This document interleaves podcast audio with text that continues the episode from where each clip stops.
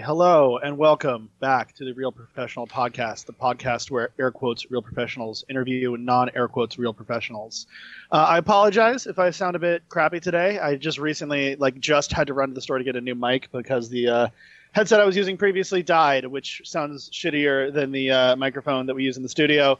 So this is like just two degrees of shitty today. But yeah, the show must go on. So, uh, or we don't get paid. That's that's how it works. So anyways, we're joined. I'm joined today by uh, Jesse and Remy. Say hi, guys. Hey. Hello. It's good to be back on. Yeah, Remy, it's been a while for you. It has been a while I, I, since since your uh, microphone died. Maybe it'll come back as a ghost. Uh, uh, horror website. You work for Bloody Disgusting, right? Yeah, yeah. This is this is the Bloody Disgusting podcast. This is the Boo Crew, I think, is what theirs is called. It's We like should- it's like We should set up like a, a, a skins first shirts against them, right? Well, I was gonna say like the Boo Crew sounds like if you were like in BoJack Horseman, like if he was in a horror movie and they were trying to come up with like a fake sounding podcast name for the BoJack Horseman character to be on, it would be the Boo Crew. Anyway, Shots fired. shots fired. Uh, keeping that long-standing feud between Bloody Disgusting and Dread Central going, which I couldn't possibly care about at this point. Um, anyways, uh, we already did the intro music, so uh, uh, unfortunately, I won't be able to say DJ drop that sick beat, but I will be able to say my new favorite line. Let's get into the news, news, news, news, news.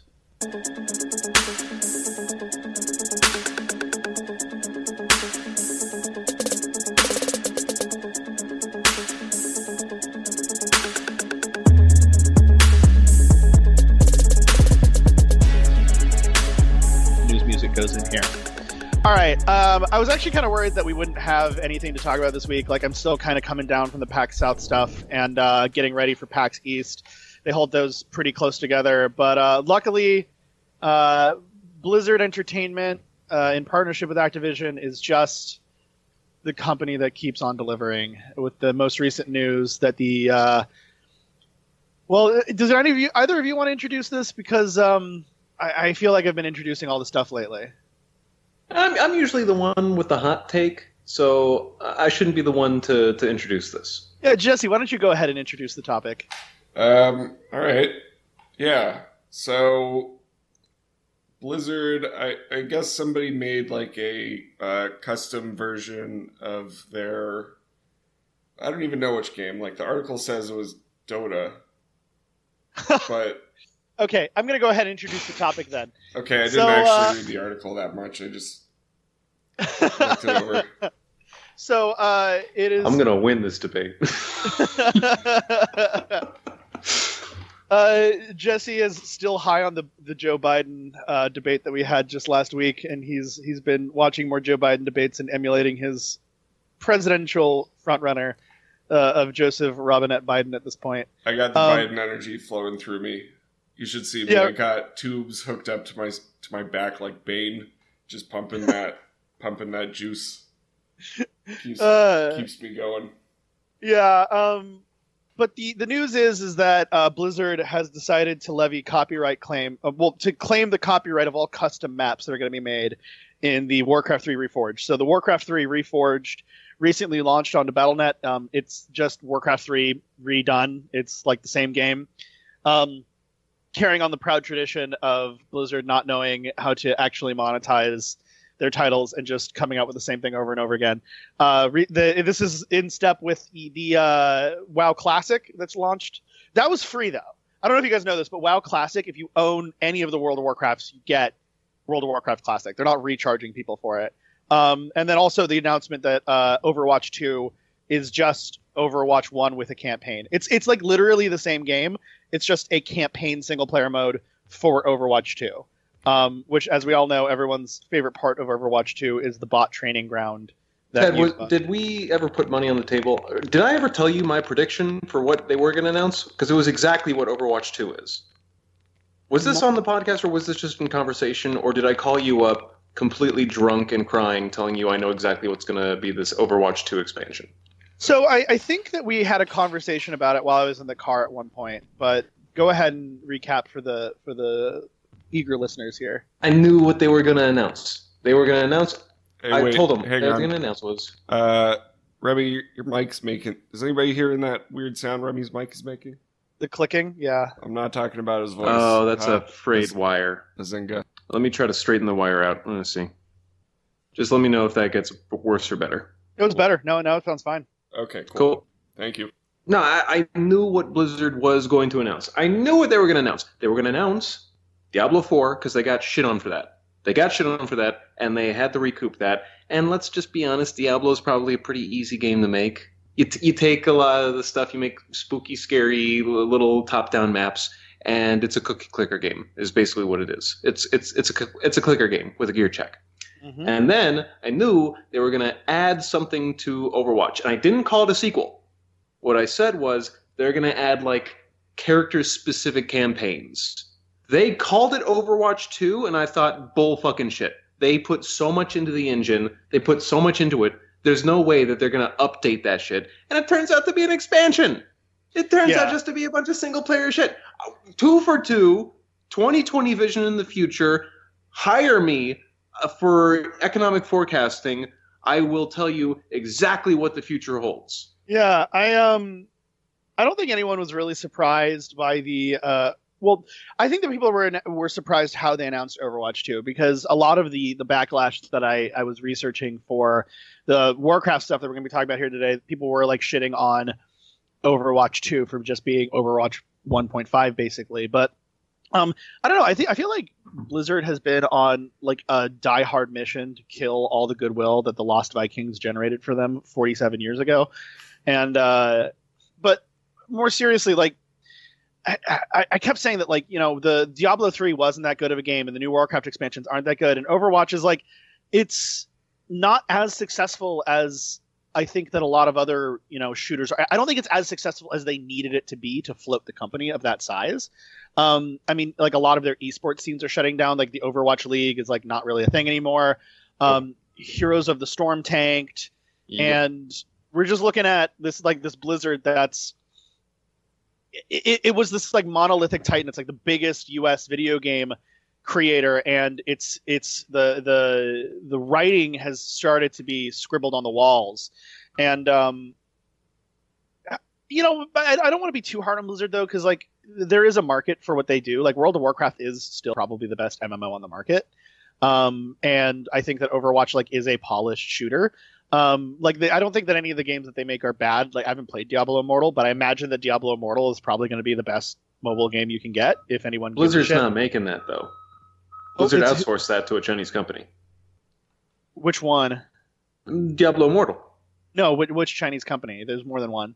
Oh, uh, one of them. Uh, but basically, it, it's a company that makes exactly the kind of game that looked like in the trailer. Uh, it's being made by a developer NetEase. Oh, okay, yeah, it's being made by NetEase, so that makes Yeah. a lot of sense. Yeah.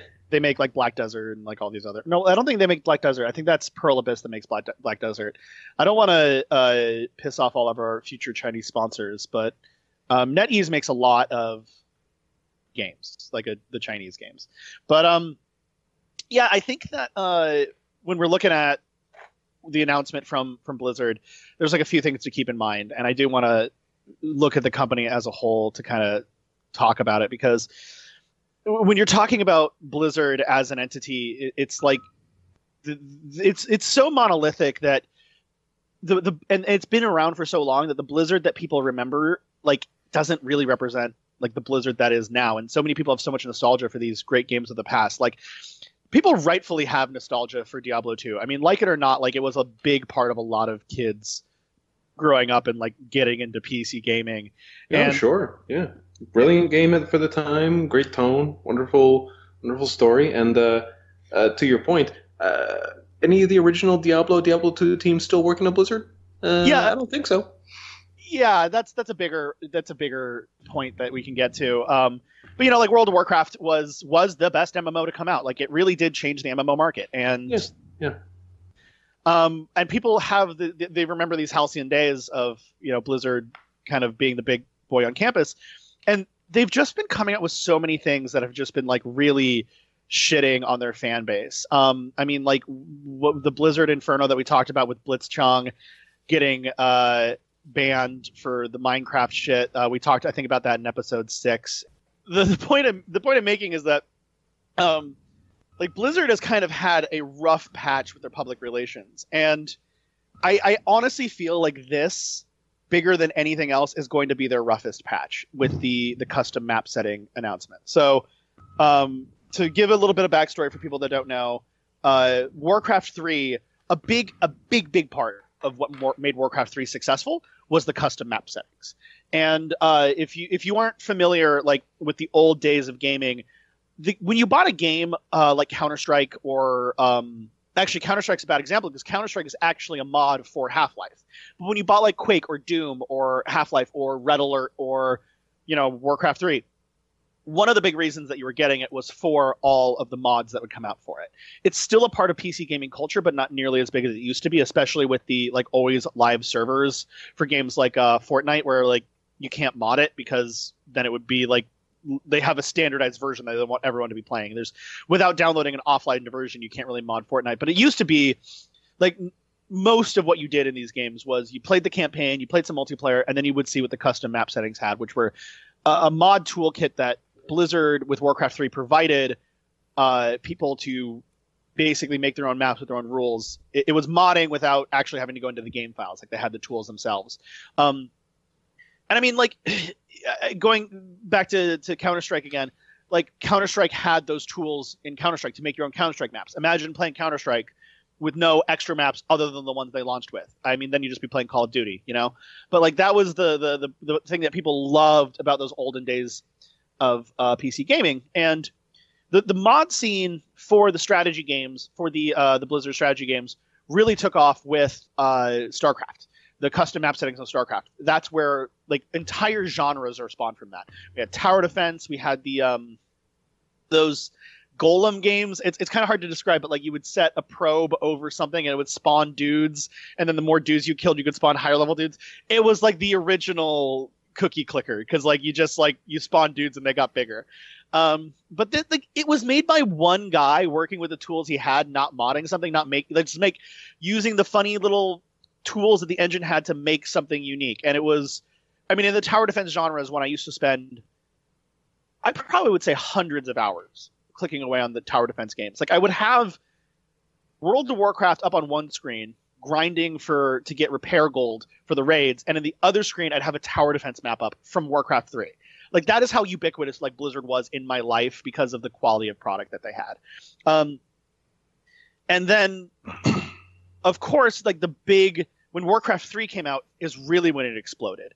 And everyone knows the game that came from Warcraft 3. Warcraft, Remy, you want to say? Warcraft 4.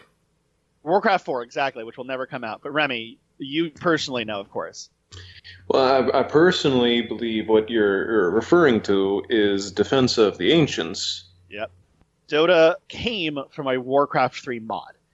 And I don't even think everyone even knows that anymore. That Dota 2, the one that Valve owns now, was created as a custom map in Warcraft 3. The original Defense of the Ancients was actually one of many of these hero brawlers that became the genre known as the MOBA. And I mean, we can't downplay the importance that of that, and we can't, you know, we can't be ignorant of the fact that like the toolkit that they provided revolutionized the industry, and they deserve a lot of credit for that. But this most recent announcement is it just smacks of being entirely uh, motivated by greed, and I I can't I can't when they're saying that uh, with so backing up for a second with this new Warcraft 3 release I was hoping to once again play great custom maps. I was hoping that they would really focus on the mod tools because, frankly, StarCraft 2's mod tools fucking sucked. And same with Diablo 3. Diablo 3, because of the always online component, like you could play Diablo 2 modded and have like your necromancer shoot a million teeth out every time they cast teeth.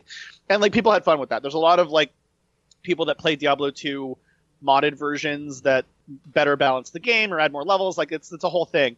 But um like Warcraft 3 is really where it was at. And then StarCraft 2, they never released the robust custom map tools that they did on uh, Warcraft 3, and it never had the same level of modding scene. Like, I, I tried to actually play some custom maps on uh, StarCraft 2 like a couple years ago, and at that point, StarCraft 2 had been out for I don't know eight years, and they had not even reached like the level of custom maps that Warcraft 3 had had a year after release. Like it was really, really like it was piss poor. So I was looking at Warcraft 3 coming out, the remastered version, and going reforged, whatever it's called, and thinking this is going to be so much fun. I will have, I will gladly dump thirty bucks into this to play uh, the all those tower defenses I used to play that I never, I, I haven't played in what, probably twelve years at this point. Jesus, it's been a while, and the thing is though is that with this copyright claim,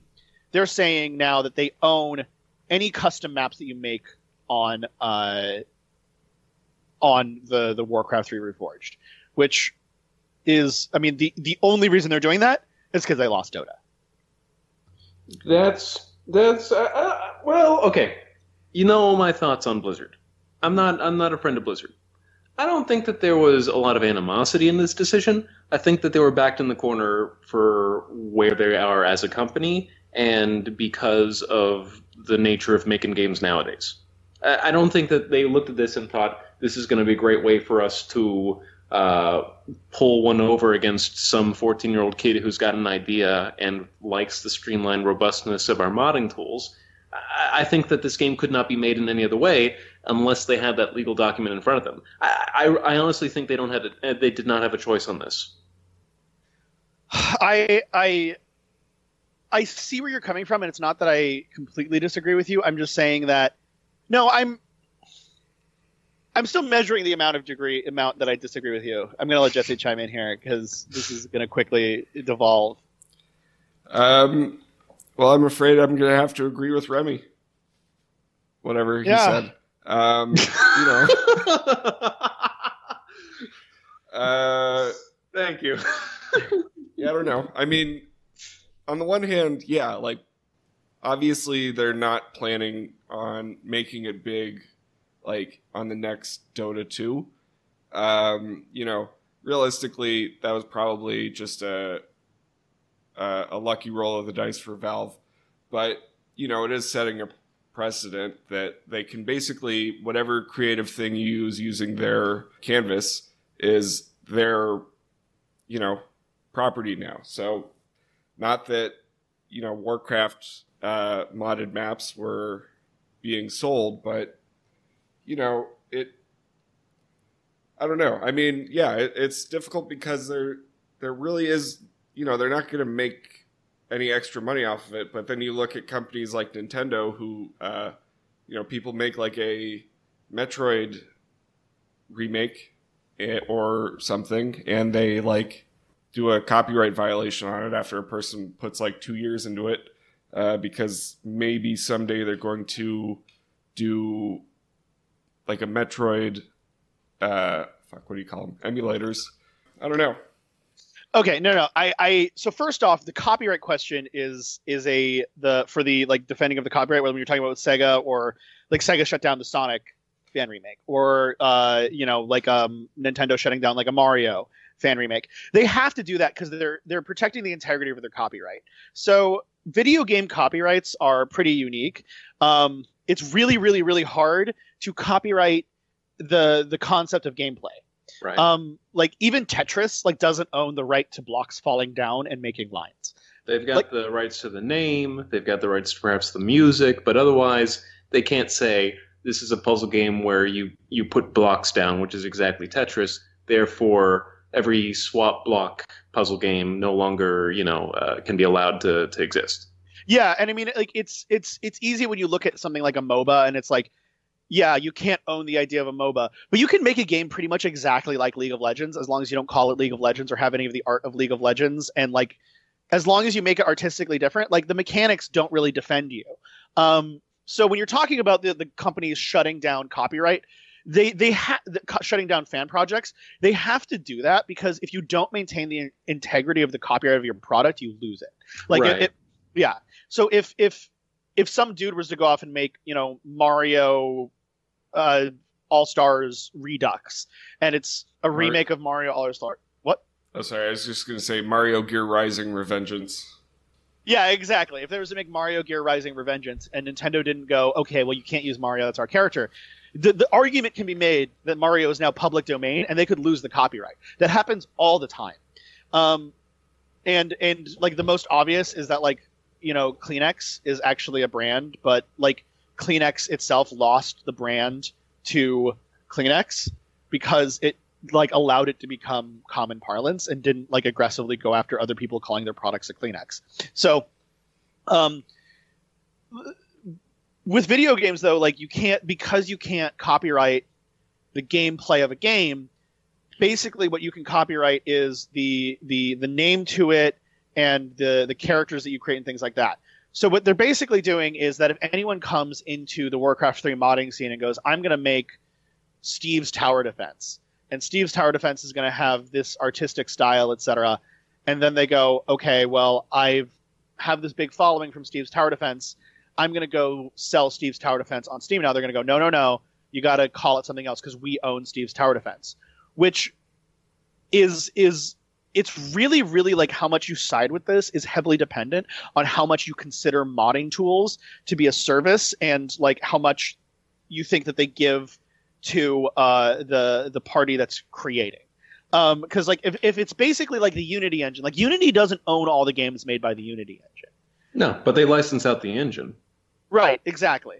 And with with Warcraft, instead of licensing and Warcraft three, instead of licensing out the engine, essentially what they're doing is they're just like letting anyone use it. Sure, it's it's a different terms of service. Yes, exactly. And the the the real thing here is that with th- this change, like what they are intent basically trying to do, and I, this is where I disagree with you guys, is that they are trying to not lose the next Dota.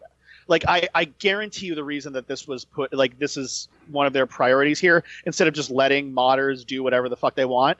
Like I, will get into a better example here in a second, but I, I, just I guarantee you that the CEO of Activision Blizzard, whoever that is at the moment, uh, is just lays up in, in, his bed awake at night thinking about all the millions and I don't even know if it's made a billion dollars that Dota 2 makes, and it's just like that could have been ours. That could have no, been ours. Uh, you're absolutely correct. And therefore, I don't think there's any animosity in this decision. Someone in the company says we would love to do a Warcraft 3 Reforged uh, they probably don't call it that in the company. Uh, but they, they say they want to remaster Warcraft 3. They think that it'd be good fan engagement. They think that the uh, the climate is right for RTS to, to hit the scene again. They see a lull. They think that it bring a classic around. And hey, if they're going to bring back the classic, have all the features, the, the modding community is going to be like uh, one of the big things about it. Anyone who's like part of Activision Blizzard who remembers the legal ramifications of Dota and Blizzard going head to head in court about it, and suddenly realizes that Hearthstone didn't win out, uh, or not Hearthstone, uh, Heroes of the Storm didn't win out against like uh, Dota, then they're going to say, "Are you shitting me? You're going to allow another modding tool thing to come out and king make against us? Uh, no, you have to tell us why we're going to do this." And the answer that they have to give is either we're going to license out the modding tools for ten thousand dollars a pop, like you know Unity does it, and provide that as a service, which is not what people want, or they're going to say, all right, you're sure, uh, we're going to make sure a Dota situation never happens again. We're going to own anything that comes out there, including the namesake. That's that's what it is. That they couldn't have made it the other way. Uh, no one would okay this project otherwise. But why the fuck are they so scared of a Dota coming out? Like that just shows such a disdain. Because you said they've lost billions potentially. Well, yeah, but that's the thing is that like shouldn't they have lost billions? They didn't make Dota.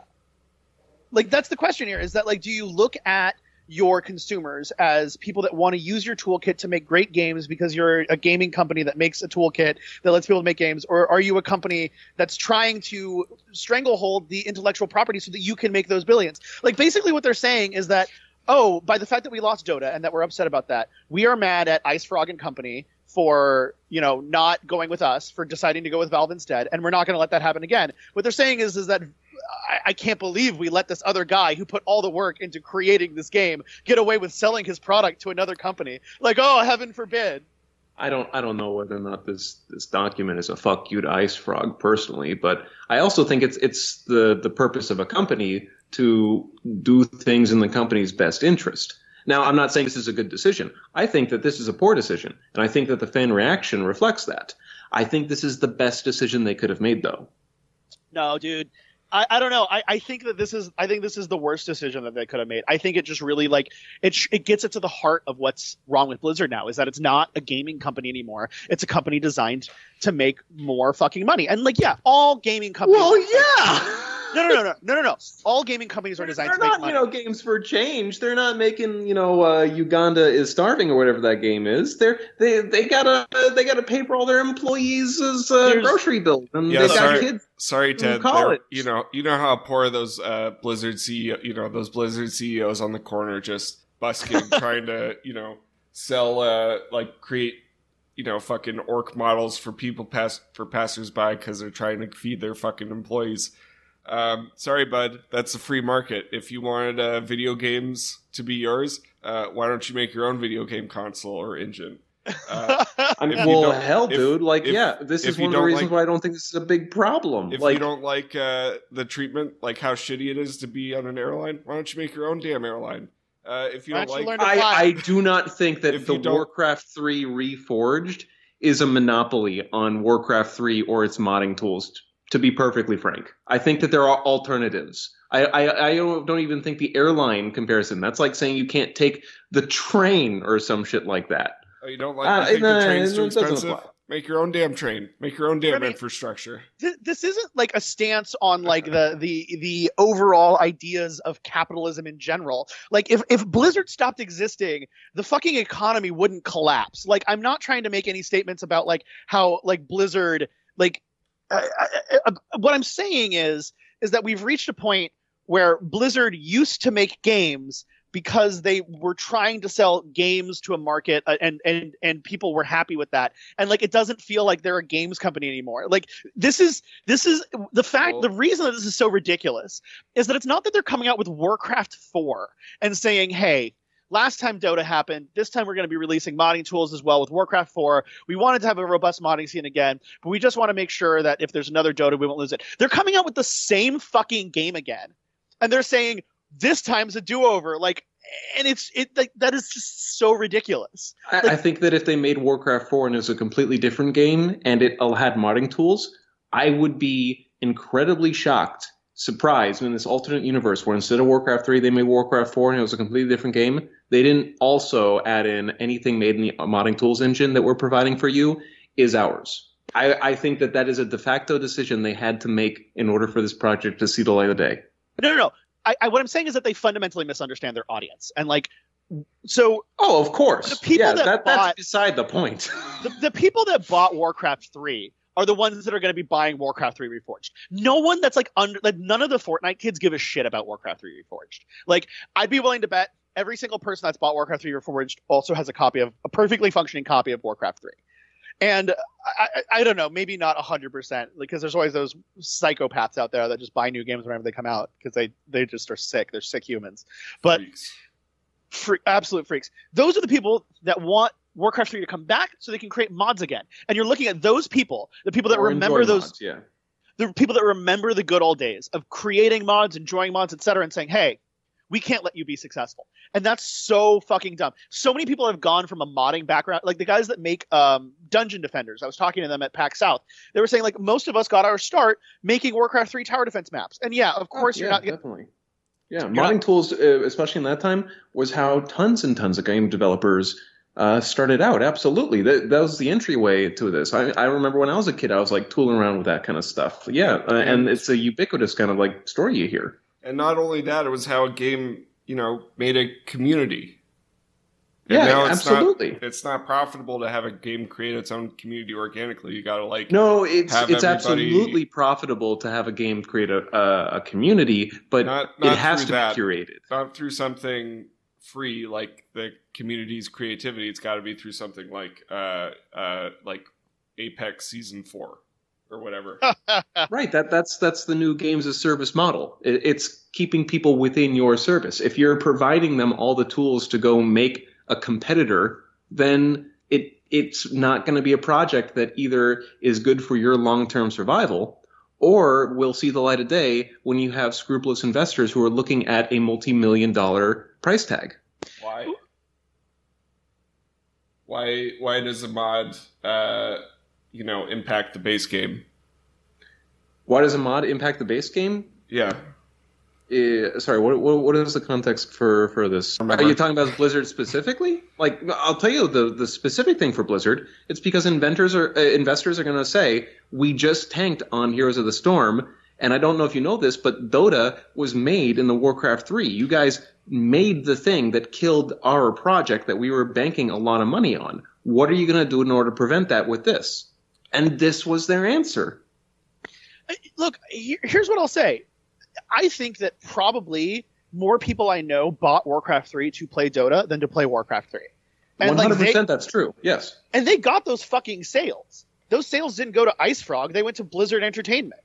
Thirty like, dollars a pop versus a multi-million dollar, perhaps billion dollar, like you say, franchise. It's different times. That was the early 2000. Nowadays, uh, selling thirty dollar titles is not the way the company makes money. It, it's by having an on live service. no, it's by selling the same thirty dollar title twice through a remastering.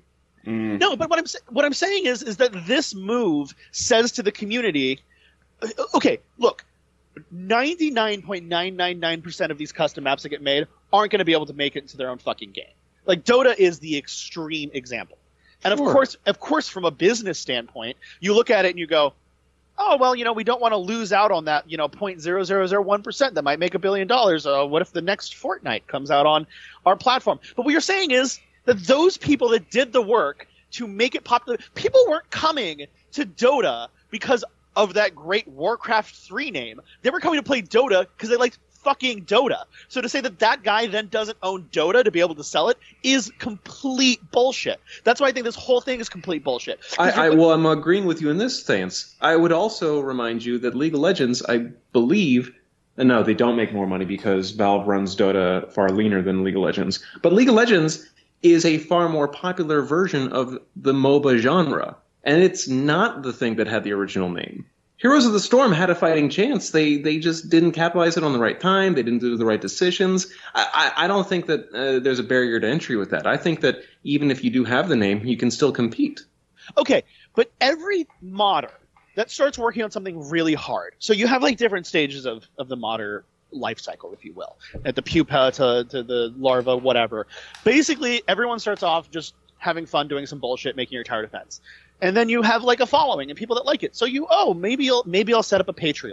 And you set up the Patreon, and I, I, I subscribe to like at least three different modders on Patreon for uh, Total War stuff because I like the shit that they do and they, they, they come out with their mods and they, they make a tidy sum and usually companies can't do shit about that like usually like usually companies don't go after the patreon like even under this claim people could still set up a patreon to like i make warcraft mods and, and like blizzard can't come after their money um, Right.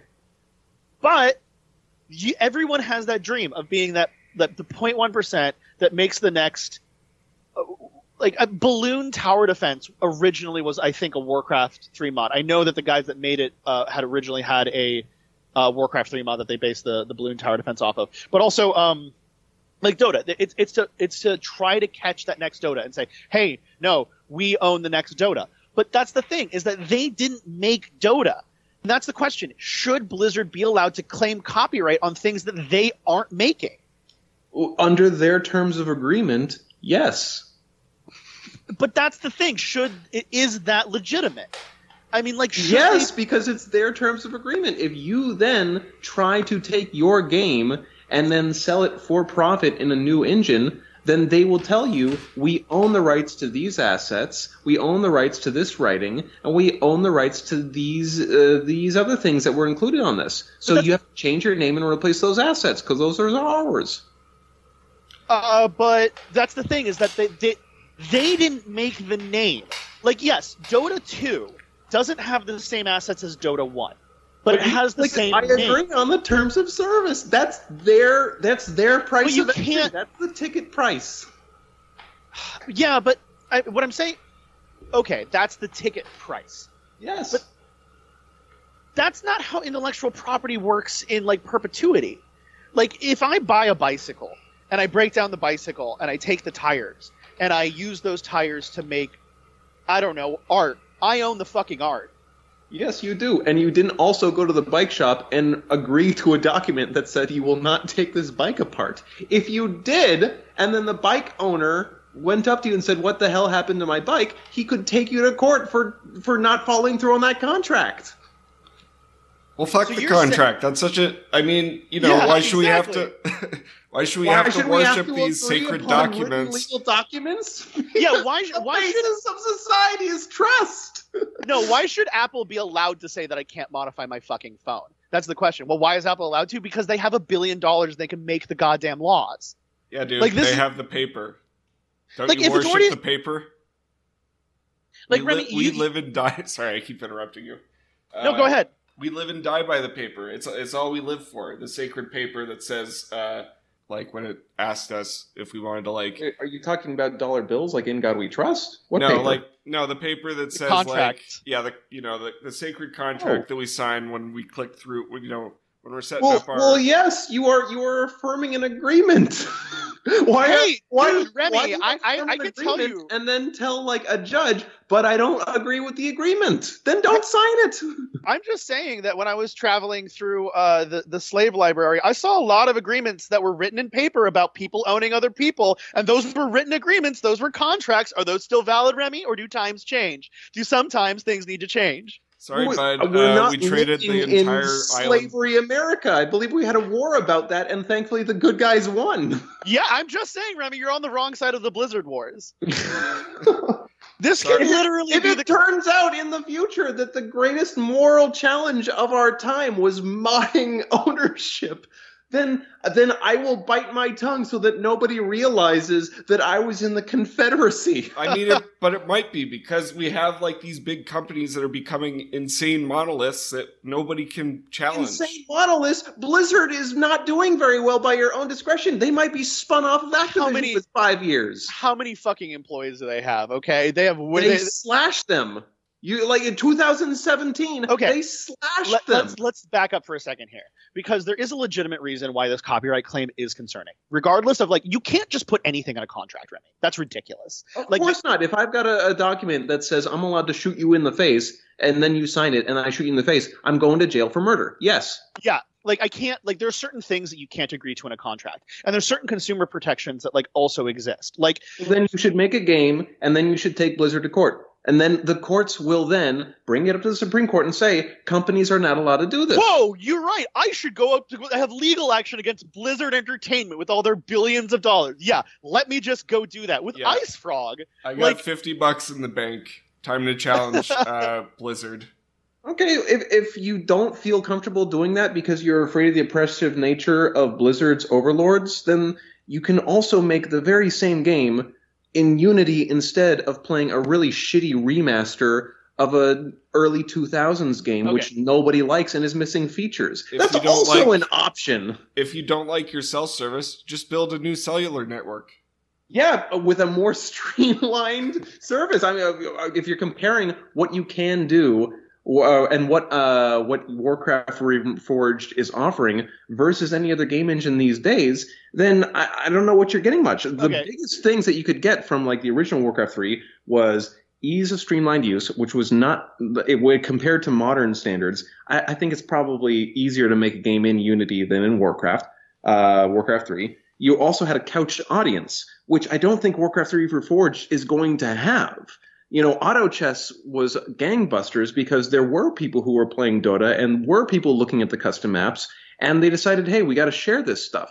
I don't think that, like Ted said, uh, StarCraft 2 could like really take off because the user base isn't there, uh, No, along no, no. Let me the let lack me of streamlined robustness. So no, I, I, I don't think that like this is the oppressive nature of Blizzard that we will never be able to uh, compete against before it just takes over the American dream in a manifest Blizzard destiny. You just don't make games on that shitty engine then. let me re, let me re, restate here. I didn't say that the StarCraft 2 community never took off because there weren't enough players. I was saying that the toolkit wasn't robust enough to support the modding community that wanted to exist. Like it just didn't have the tools to like actually make good maps. I, I also think it's just not worth it to learn it because there's not a lot of people who are interested in it too. I, I don't know the numbers, the player base numbers. I think that if you were going to make mods of games, there are more popular games to get more attention.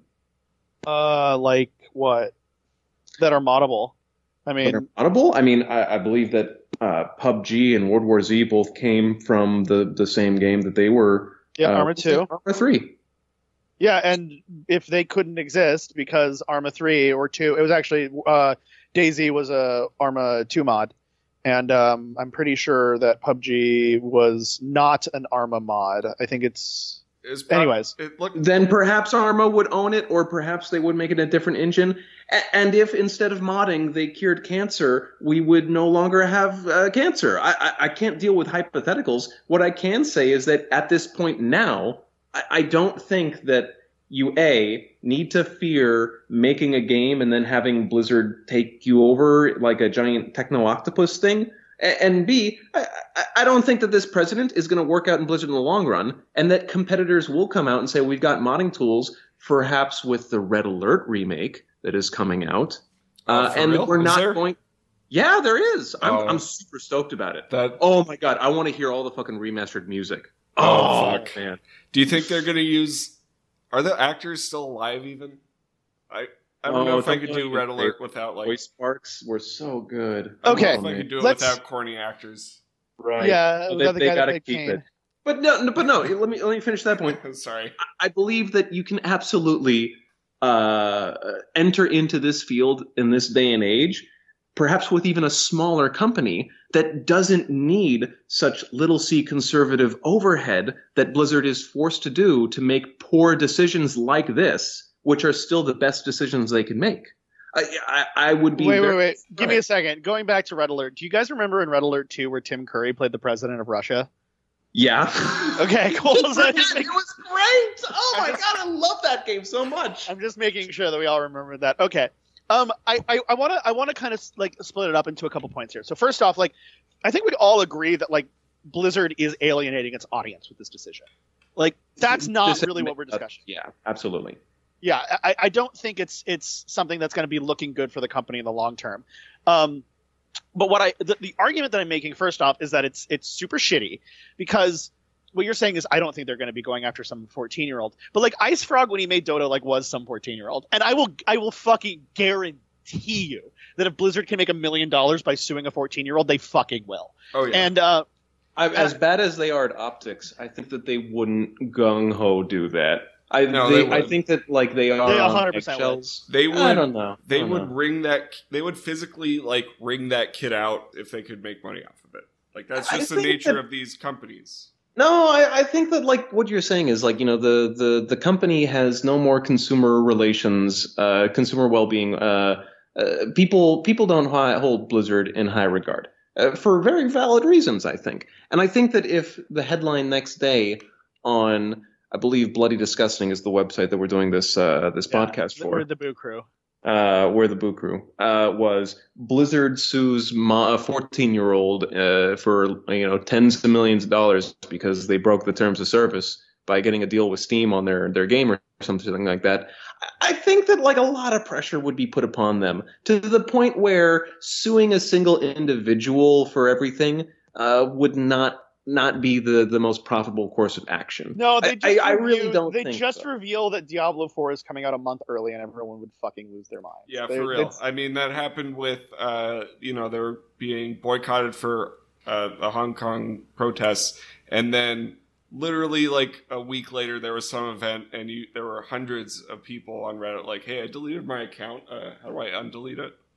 And that's- I- no, no, that's, no. That's the capricious nature of like teenagers who like Blizzard and stuff like that. But I, I still think that in the long run, they did not gain on this. I think they only lost. No, and I, I want to be very, very serious here for a second. Them not them deciding to side with uh, mainland China on the optics, like that has so much more re- repercussions and ramifications than suing a modder. Like even if they sued a 14 year old, the optics would be bad. But them siding like against the people of Hong Kong, like people are fucking dying. Like if, if the Hong Kong people, if the protests are crushed, like they are going to be political prisoners for the rest of their fucking lives. And I think that's way more important than modding. But- no, yeah, absolutely. And That- and the fact that uh, they they chose to enact these these rules in that specific circumstance, again, horrible uh, optics when you compare their decisions for other decisions uh, when it came to like political statements. It, it, it, was just a a horrible shit show, and I believe that every decision they made actually wasn't the best at all. Probably. Yeah. And, and let me say, every time that they make one of these decisions,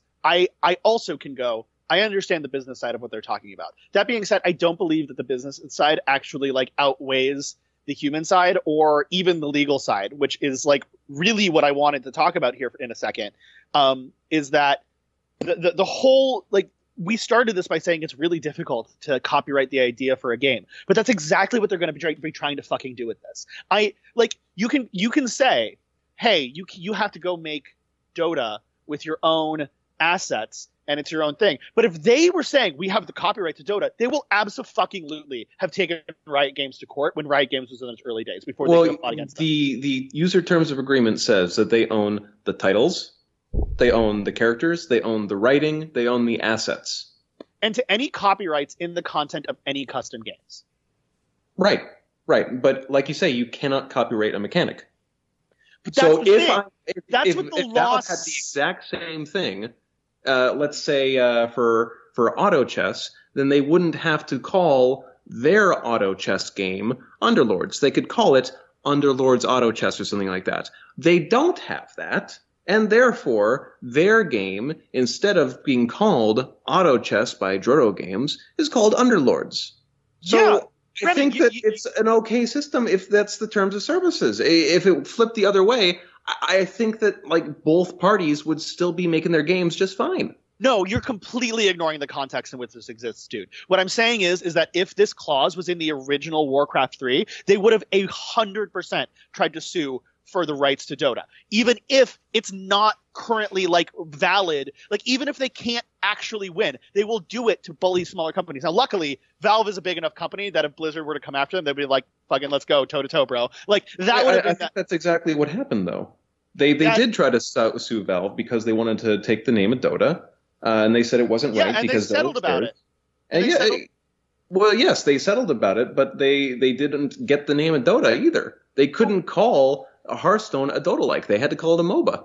But we agreed that that, what they would do is the thing that they already did. And by having this copyright claim, even if you can't copyright the mechanics of a game, like if someone were to come out with I'm just going to say anime tower defense in uh, the new Warcraft 3 Reforged. And then they, they leave making the mod and they go and they make their own different tower defense that's called Chibi Tower Defense, and it's all anime. I fucking guarantee you Blizzard's going to sue them for that. And even though they don't have the legal grounds, they're going to muscle them out. W- would it have the same assets? It doesn't fucking matter. It doesn't. Yes, it does because that's the letter of the terms of agreements. It's saying we own Dota, the assets in did writing. Dota have the did Dota two have the same assets as Dota? They weren't uh, suing for the assets; they were suing for the name. It, they were suing because they wanted to sue. They didn't have any claim to the name before. They didn't I, have I don't any... know if that was that was the reason. I didn't think I don't think they woke up one day and going, "I'd love to spend time in court." Here's let's, the let's reality. call my buddy Valve. Here's the reality. Blizzard sued for the name they did not have the rights. They, they sued over Dota. Whether over what the, the name the Dota, with yes. The, with the no no no not necessarily over the name. What the specifics of that that case are are like I I don't have the specifics in front of me right here. All we we know is that they sued and it might have been over the game, the name of the game, but rarely in these cases, when you have like a lawsuit coming across your desk, you're, you're, you mean like you, you have families of lawyers, you know, you rarely sue for just the thing you're suing for. You sue for a lot of things, and then it boils down to the thing that you're actually arguing about because that's how the muscling of these large legal companies works. They went after Valve. Valve had enough money to defend themselves. They settled out of court because Valve has money to do that with. But I, I guarantee you, it doesn't but the fact that they say that they're entitled to the rights, title, and interest into in into all custom games, like they are saying that we own everything about it. And if you try to come out with a, a similar concept out, and you they can prove that you're the guy that made the mod, and that you're you're saying if you say, "Hey, I made this famous mod," now I'm making my own game. It's very similar. They're gonna go, ah, ah, ah, that belongs to us. And you're just lying to yourself if you don't if you don't think that they will do that the moment they get the chance. It doesn't matter if they have grounds. They have money. And most people don't have money. And this happens all the time. Then that sounds like a broken system. We should be talking about that. it, it's it's like the, remember when that guy sued anyone that used the name Edge, sure. and they he How'd that work out for him? It worked out great until he went up against someone with money. But there are people that lost their fucking jobs because of that. This is real. This hurts people. And that's what I'm saying is that Blizzard it, this isn't some mundane bullshit. This isn't like just them alienating their their audience. This is like the real like like some 14 year old kid is going to be fucking slammed by this. It's ri- it, this is how this this this I whole would market be very surprised if a 14 year old kid was going to be, as you say, slammed by this. I, I really do find that a skeptical outcome in this in this this this circumstance. I I don't think that they're going to be like taking a million dollars of some poor kid's family savings from this. I think they'll probably tell them to take down content, perhaps. I do remember some, you know, in like the, the early aughts, some single mother, uh, like twenty year old, getting sued for millions for like torrenting some music. That's Like- the FCC. well, that's not Blizzard. That's not a video game company. it's no, not the but FCC. it's you know, it, it, it was the record companies. The Or, FCC. yeah, the record companies. yeah, but Sure. still, all the same, like a company will absolutely uh, put this put a fourteen year old in a wood chipper if it's financially, you know, even just to set the the precedent. I, if that does happen, I will be on the show again to say how wrong I was because it's actually the best idea that Blizzard could have. No, for Remy, I don't even I don't even need to wait for this to happen. They need to fucking do it. Because if they don't, they don't defend their copyright. By making this copyright claim, I if they don't think that they're going to sue them for damages, though. I think they're going to force them to take it down. Which is great. You know, I, I made this mod on Warcraft 3, and now I'm making my own game. And because Blizzard has the legal backing to tell me to take it down because they're worried All about right, the then change the assets, change the writing, and It change the change the art style. That's all. matter. It doesn't matter if you Don't do all that. Dota. You can you can do all that and i will i'm guaranteeing you they will still go after people because they made a game in their in their engine and they're oh they're going to say We oh, have nothing to base that off of. It's not the letter of the law that they're But it following. doesn't You're saying matter. that they're going to extend that. if you can sue someone and you have a questionable legal claim if you have the money and they don't then they just stop making it that's how it I'm works being sued. That's But- that's this person's idea. Thankfully, they wrote uh, their initials on a contract that I signed, and I don't even have to show up for court for that. Yes, that, that's how you protect yourself. They're doing it the other way too. I don't think they're going to be sending lawyers to like bear down on a 14 year old kid. They're going to say take it down. They'll say no for some reason. They'll read out the the letter of the agreement, and and then they'll have to take it down. Or a judge will say, well, no, you you said that you have to change the assets, the names, and everything else. This is Chibi Tower Defense, not Anime Tower Defense. They're using their own custom, you know, uh, Chibi art for this, and there's none of, none of the same assets, so this can be stay up. Remy, If people, you're saying that they're not going to pursue that further, then I, I didn't realize that Blizzard was in the service of being copyright trolls. I don't think that Blizzard, as questionable as all their decisions are, are the edge guy. We have not seen any proof of that. All we have is a terms of service agreement and nothing else. You're forecasting based off of no prior action No, of this I am sort from forecast- Blizzard. I am forecasting based on the letter of copyright law, which is that if you do not maintain your copyrights, you will lose them. If they don't go after people that try to remake their custom games in uh, on Steam for their own purposes, then they will lose the copyrights to all of them, even that potentially the next Dota. And that's why they have to go the after them. Dota to League of Legends. Done. Right. But what I'm saying is, is is that I that there's just there's no possible way it's going to stop there. They are going to go after people in order to maintain. There's no possible way. We don't know. We don't know. I- you, you, you don't have a basis to say that this is their playbook. You you you don't. You don't have a time machine. This is not in the terms of service that we're also going to try to bring up another frivolous suit just to bear down on you. There is nothing you're basing on this on evidence. uh, other than the fact that they have to maintain a vigorous control over their copyright. That's the law. For the assets created in their modding scene, which includes art, writing, music, name.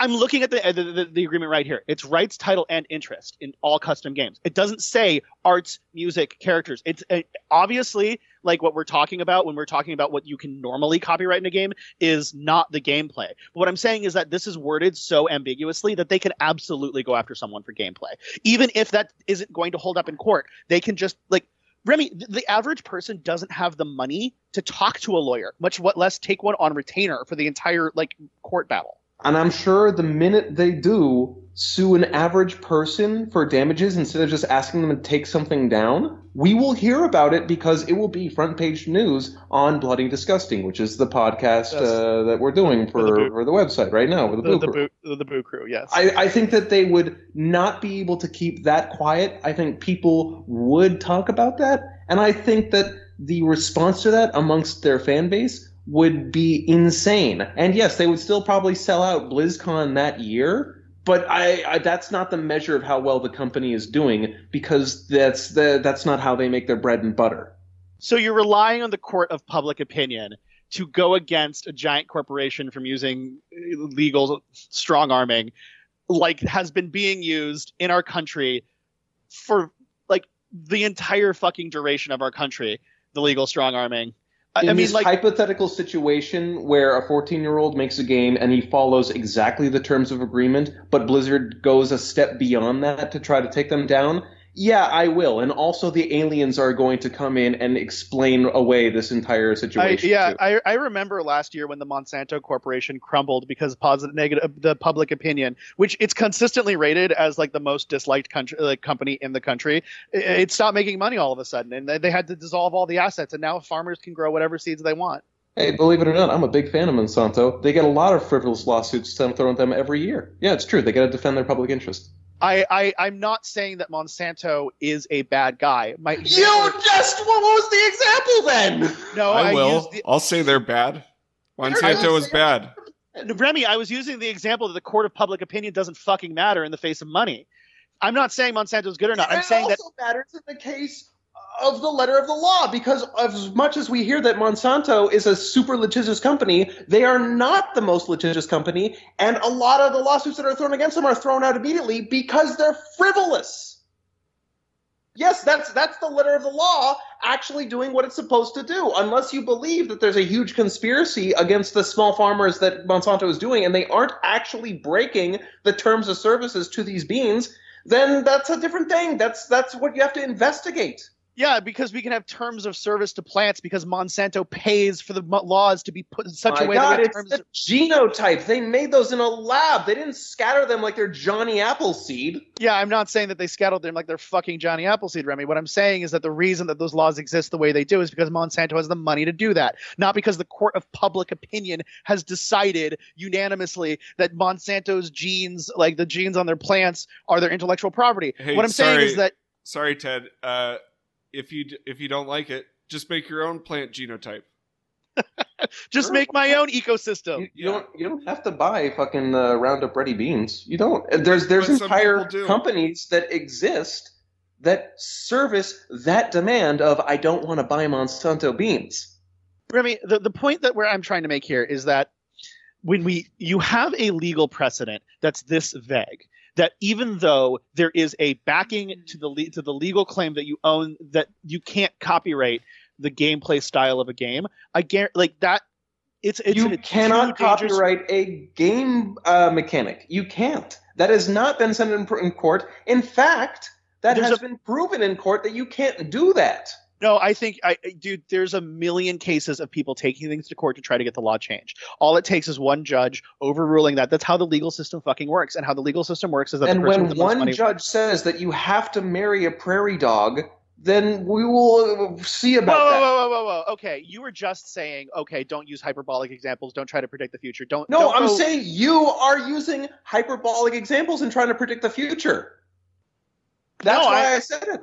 You, I- I- don't my- think that a judge will eventually say you have to marry prairie dogs. I, I think that this the the system is going to puddle along like it's going to puddle on for a little while. I, I, what I'm saying right now is that if you look at the history of copyright law and how it's been used, like within the video game uh, uh, the landscape, like there's the examples of what's been done by company time and time again. That every time that there's a a copyright claim like this, how it goes, how it's been used previously, and your statement is, I don't think they do that because uh, then people would be upset and they wouldn't sell more games. Like you're saying that the reason they won't go after a 14 year old is because I, that would look bad. Like that, Right. And how many times has that happened before? my my claim is that they would because no, no, no, no, no, dude, you're just laughing because you're like, oh, I don't think they would because it would look bad. But my claim is that they but, would. but they haven't. There's no precedent for them doing this. Tencent, they do that shit uh, in a reverse. They make copies of games, and no one can touch them because they're living in like a about? This- protected zone. they sued over Dota. Tencent, No, D- Blizzard sued over Dota. They did do this. and they didn't win. They settled out, and they didn't get to call their thing Dota. They called it uh, All Stars. You know, they But they you, you called can't it. uh, say that they the you Storm. can't say that they wouldn't do this, and then when I say when they did do this, you go, yeah, but they lost. Like I'm giving you an they example of when they did to an individual who was putting up a game. They They, would would, say, take the game down. And would- either a judge would tell them, Blizzard, fuck off. They're re- doing everything in the terms and letters of your services. It doesn't matter. Or they would say, you are right, Blizzard. It does carry assets that belong to you. They have to change it. And you're saying on top of that that there's an option three. That if the they tell them to fuck off, that they would continue to pursue them in an aggressive legal manner in order to to gut them until they have no choice but to uh, to uh, in order for- to defend in, in order to defend their copyright, yes, they would. but that's the copyright copyright isn't being infringed if they change the assets. Hey, we're at like an hour. We should do our closing arguments. Uh, or we're we're gonna be here all night. I have a closing argument. Uh, did you Yeah. guys just see that video of Joe Biden fucking petting like a disabled college student like a dog? Holy shit! I, I got my I got the uh, uh, it's flowing through my veins. I love it. Yeah, He's so good. He's such a good content factory. He's losing it. I'm here for it. Yeah. Dude, we got some uh we got some followers because of our Joe Biden shit. I'm I'm dead serious. Like some people on Twitter started following us that have like socialists in their tags and shit. Nice. Fucking great. Okay. Um closing arguments. yeah. Um I I Remy, you can go first. Go ahead. Uh, I'm super excited for, for the Red Alert remaster. Uh, Make tons of mods for that. Uh, a- another Oh yeah, because. EA is gonna be a way fucking better company to do this shit for. I don't know. Well, maybe. I don't know. I would I would assume that maybe they they they've got an opportunity to see either uh, they can compete with Blizzard by not having this in their terms of services, or maybe they'll do the same because that's just what you have to do, and people will just have to brush up on their Unity. Guys, this Red Alert remaster does not look very good. I hate to Oh, don't don't even fucking say that. I'm looking it up right now. I just Don't- had a fucking please hard don't. skip. Please don't spoil it. For, oh god. Does it actually look bad? it doesn't it, it does not look modern, that's what I'll tell you. I don't give a fuck if it looks modern. I'm not doing this for the goddamn graphics. Uh, Red Alert remastering it. No, this is a screenshot of a different game. Where, where are you getting this? I'm on EAGames.com slash Red Alert Remastered, which be, you know is the only site you can look it up on because they maintain their copyrights. But here you go. Uh, this is the only place you can get this official information from. Teaser one and teaser two. So Uh, let's see this.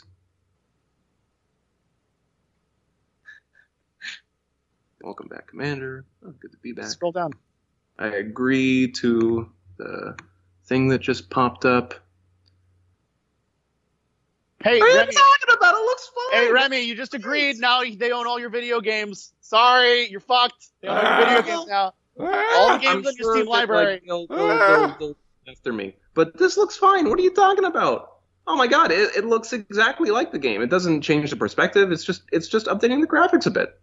That's, What are you talking about? It doesn't look modern. This looks great. yeah, because your your previous copies of Red Alert weren't working. You know. Uh, yeah, but what I really want is the same thing, but Wait, uh, uh, what, what are you trying to do? I, I don't understand what the argument to make. This looks great. I, I'm a target audience for this. This this this looks. The animations are the same frames. Oh my god! Yeah, and like yeah. anyways. Remy going for Rem- the Remy's gonna uh, go, gonna go the- come over some classic classic game redone in exactly the same way with no changes because the purity is is the most important. Oh, oh, come on! I, I don't know what your your your moral standing on the Olympics is, but if you think that's an argument, you you gotta you gotta go pole vaulting, man, because that that that logical leap was fantastic. Okay, The mental gymnastics, you're gonna win gold. That was like a Joe Biden quote, dude. You went like so far with that. Uh, hey, listen, if you if you if you think that uh, you're making sense, you gotta maybe go to the the Olympics with that uh, with that joke because you're pole vaulting. And I'm, jeez, that was a good one though. Um, I, I You think I figured it out. If you think you got the Mars bar in your pocket, check again, fella. Oh shit, I don't. You're right. Type of He's comedy you can find only on Bloody Disgusting. Boo Crew. the Boo Crew. Coming right at you. Um, Alright. I, I will close out by saying that um, I think that uh, if there's anything that we can agree upon, it seems that Blizzard is is blind to the desires of their audience, and I think that ultimately, regardless of what we agree, what we say, uh, Remy thinks that um, a major company won't defend their copyright. I think that they will Yeah, aggressively. that's exactly what I said. I, I, Remy thinks that um, the tears of of Hearthstone players is enough to get Blizzard to stop making cards. Um, I think that uh, they are uh, trying to make money, and um, Remy doesn't think they're trying to make money. No, I'm just kidding.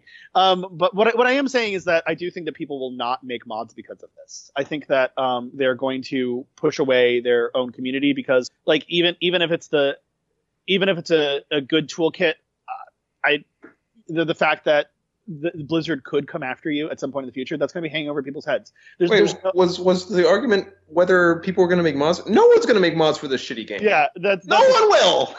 Are you kidding me? This is And- Dead Arrival. and on on top of that, I also think that uh, the if if given the chance, yes, I do believe that Blizzard would uh, enforce the copyright beyond the letter of the law because I do believe that uh, at a certain point uh, they would stand more to gain from doing that than they would to lose from doing that. I think that if if they have the correct case where they can go against a person and say, hey, you know, not only is it the arts and the rights, but it was a unique enough gameplay style that this completely copies us. And uh, and they would and they, they have a chance to move copyright law a little bit more the needle a little bit more towards them. They 100% would. I think that this is a precedent that can be used by companies specifically blizzard and anyone that replicates this in the future to uh, try to cherry pick cases that will change the the legal landscape in their favor and i think that's what companies have done throughout fucking time and uh,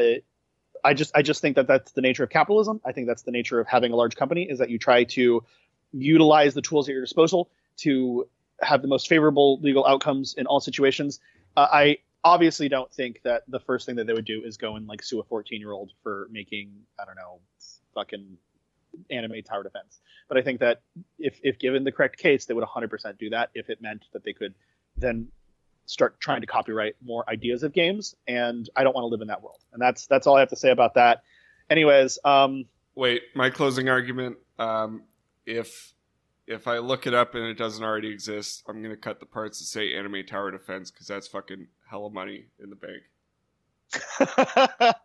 I'm, I'm also going to give a caveat to any listeners. This is the man who said that this Command and Conquer remastered looks like shit. I cannot take my eyes off it. This is sir, this is that is- glorious. That is ad hominem. That is a logical fallacy. I'm just saying, look at the the, the character. You know, Take- take- don't take a look Uh, at this, sir, this argument. Take a look sir. what else he said. Sir, that is ad absurdum. Your argument has no merit.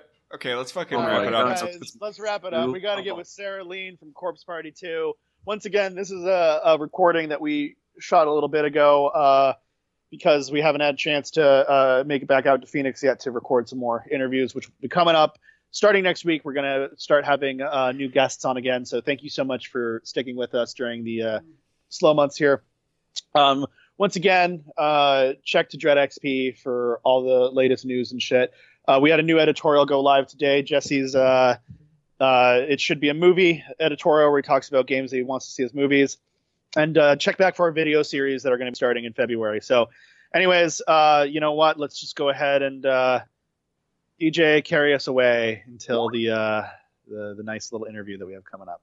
So drop that sick beat.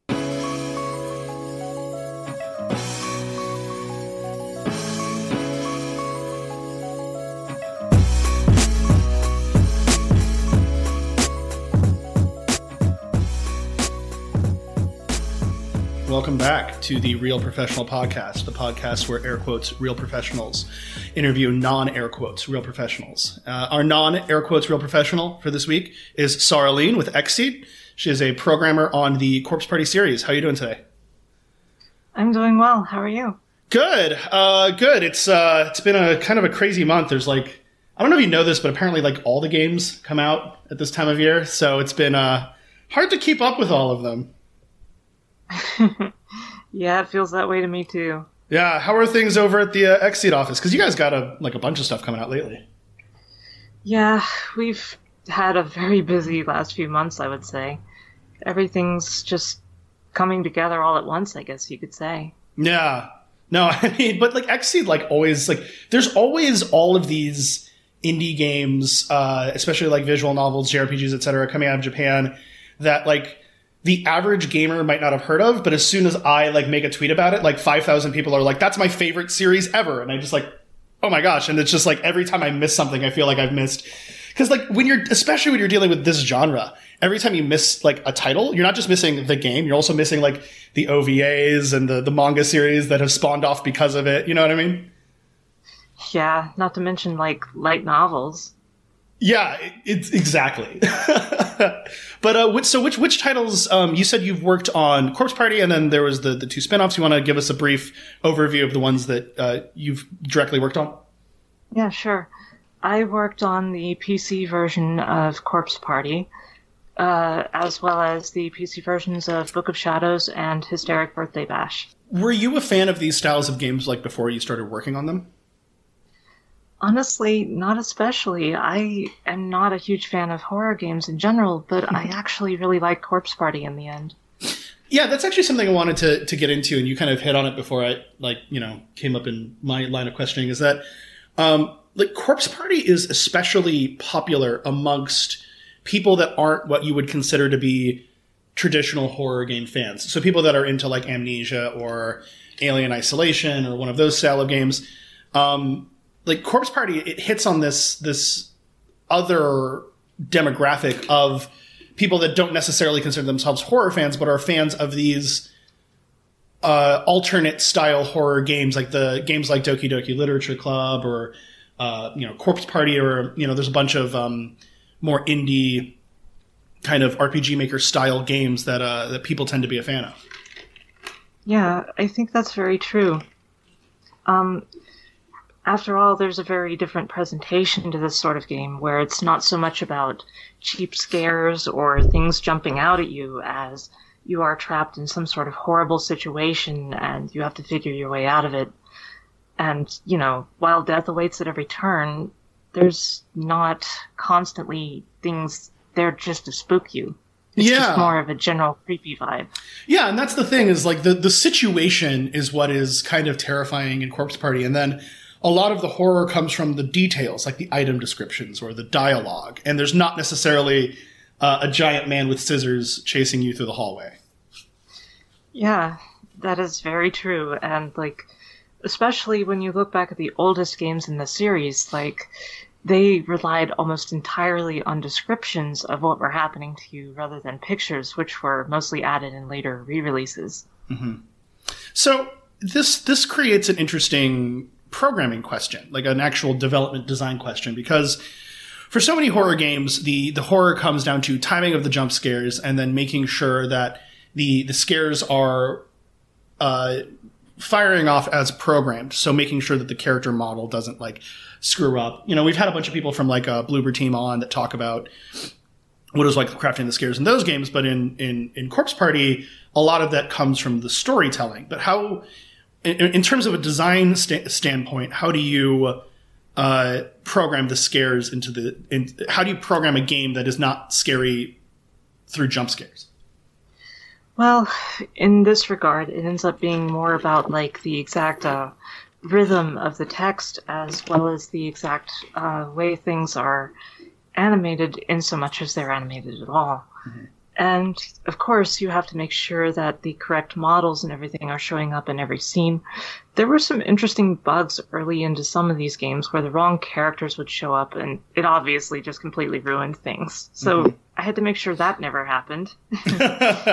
yeah, bugs will break your immersion regardless of the uh, of the genre, unless it's like Goat Simulator, in which case bugs are mandatory. True, true. Yeah, um, but you know that's that's actually a really interesting point. Is you're talking about like the rhythm of the text. Like there are so many like facets to a uh, horror game um, and like a visual novel that like people don't think of, and there's like specific jobs to program those things. Um, like there's there's like some when you play like I, I don't know my buddy's playing Outer Worlds right now, but there's someone whose job it is to make sure that the menu sounds right. You know. Yeah, And um, sound design say that again? is sound design is extremely important in these kinds of games. it's like probably the most important thing. Absolutely. Yeah. Um, so, you know, what kind of discussions do you have in the office about how to go about designing those aspects? Well, obviously, most of the design is up to the original creators since we're a localization outfit. But in general, there is a lot of thought about how things should be handled, how things should be worded, rather, I should say, as well as specific approaches to scenes that might be at all controversial, anything like that. And typically, the translators already understand pretty well how to get it right but occasionally there will be discussion among the team of how to handle something. Yeah, no, I mean, that's, you, you kind of have, there's two branching questions that'll like come off of this. Uh, um, the first is, uh, you know, with localization and, and, and translation, things like that, you know, you as a, a person that's like a programmer, but also has worked in localization before, you, you kind of have to like swap hats as you're working, you know? Yeah, interestingly enough, even as a programmer, I am often having to read Japanese comments and such in the code to figure things out. So even now, it's been a very useful skill that I used to translate like that. Yeah. So you, you're fluent in Japanese, you said. Yes. How long, how, when did you learn that? Well, it all started out when I was playing Japanese games on the regular, when I didn't understand the language at all, and it took a lot of time and just immersing uh, immersing myself in these games. And eventually, I realized that I was picking a lot of stuff up. So then, I spent a few years from there, basically polishing what I had already learned, Yeah. and that got me to a point where I could handle translating games. I, I think every young gamer at some point has that thought of, I should really learn Japanese. and then just like most of us never do it. Yeah, like in my case, at first it felt like an accident. Like, oh gosh, I know way more of this than I thought I did. And then I just realized, oh, I really should actually try to learn it now. So I did. yeah, no, I bet that's a pretty marketable skill though. I wish some of the games I had gave me tangible skills other than, uh, you know, scoliosis. oh gosh, yeah.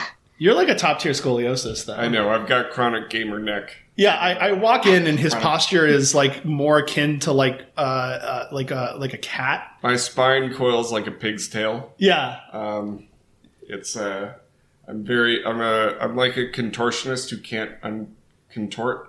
Yeah, it's like have you ever seen one of those bear rugs and you're like I can see how this was once a bear but like a real bear would never be able to lie completely flat like this. That's Jesse on the couch every time I walk into the house. I'm like a human was not meant to lie in these positions. Yeah, That is a very impressive skill. Yeah, it's pretty great. it's Um a skill I wish I could uh, turn off.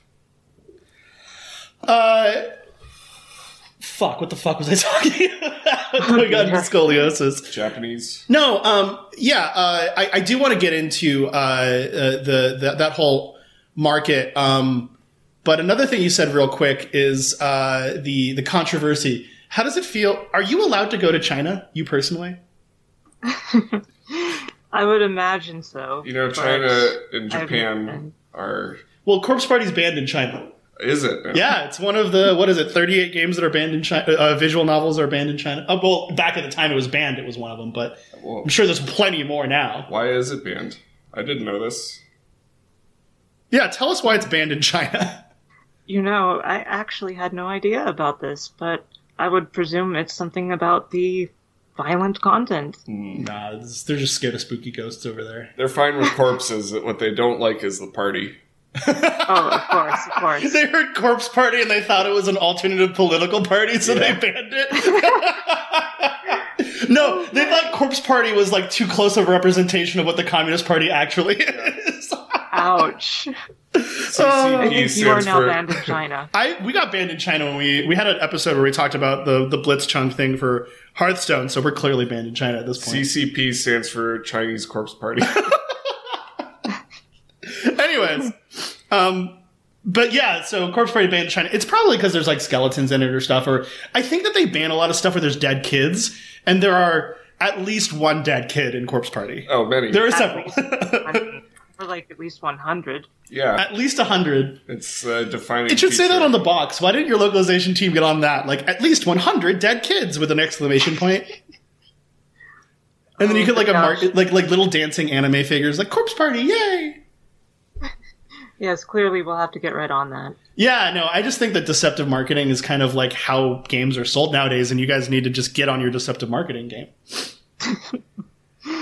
Well, we try to be honest. Yeah, well, I mean, like the Xseed as a company has never been like uh dishonest about their their games or the style of them and stuff. It's very, it's like um when you buy an uh, like Gungrave is another Xseed uh property. I'm trying to think about all the stuff I've seen as I walk by. Do you guys do the the the, the did you guys do Sakura Wars or was that someone else? Someone else. Oh, okay. No, because it's hard to figure out, remember what's uh, Xseed and what's Koei Tecmo and etc. Um, but it's it's like you know, the, usually you guys have like uh, the people that are buying Xseed games generally like know what they're getting, you know. Yeah. And um, yeah, but that's that- that's the thing is that this market, you know, when we were kids, I don't know how old you are. I'm 29. I'm getting to the point where I can when I say we were kids, it's now like retro. Well, I'm only 17, so Yeah, Jesse is my child labor. It's pretty great. You don't have to pay them. It's true in Arizona, at least. we our labor laws are fucked. But uh, oh gosh. yeah, it's no. He's he's old and gross. Um, but uh, you know, when we were when we were growing up, like these kind of uh, these games were like not the mainstream. You know. Yeah. Um. Incidentally, I'm actually 32 myself. Oh yeah, so you remember what it was like to have like an anime club in high school, like before it was cool. Yeah. Yeah, I actually um, am very aware of those days. Yeah. It was a very interesting culture back then.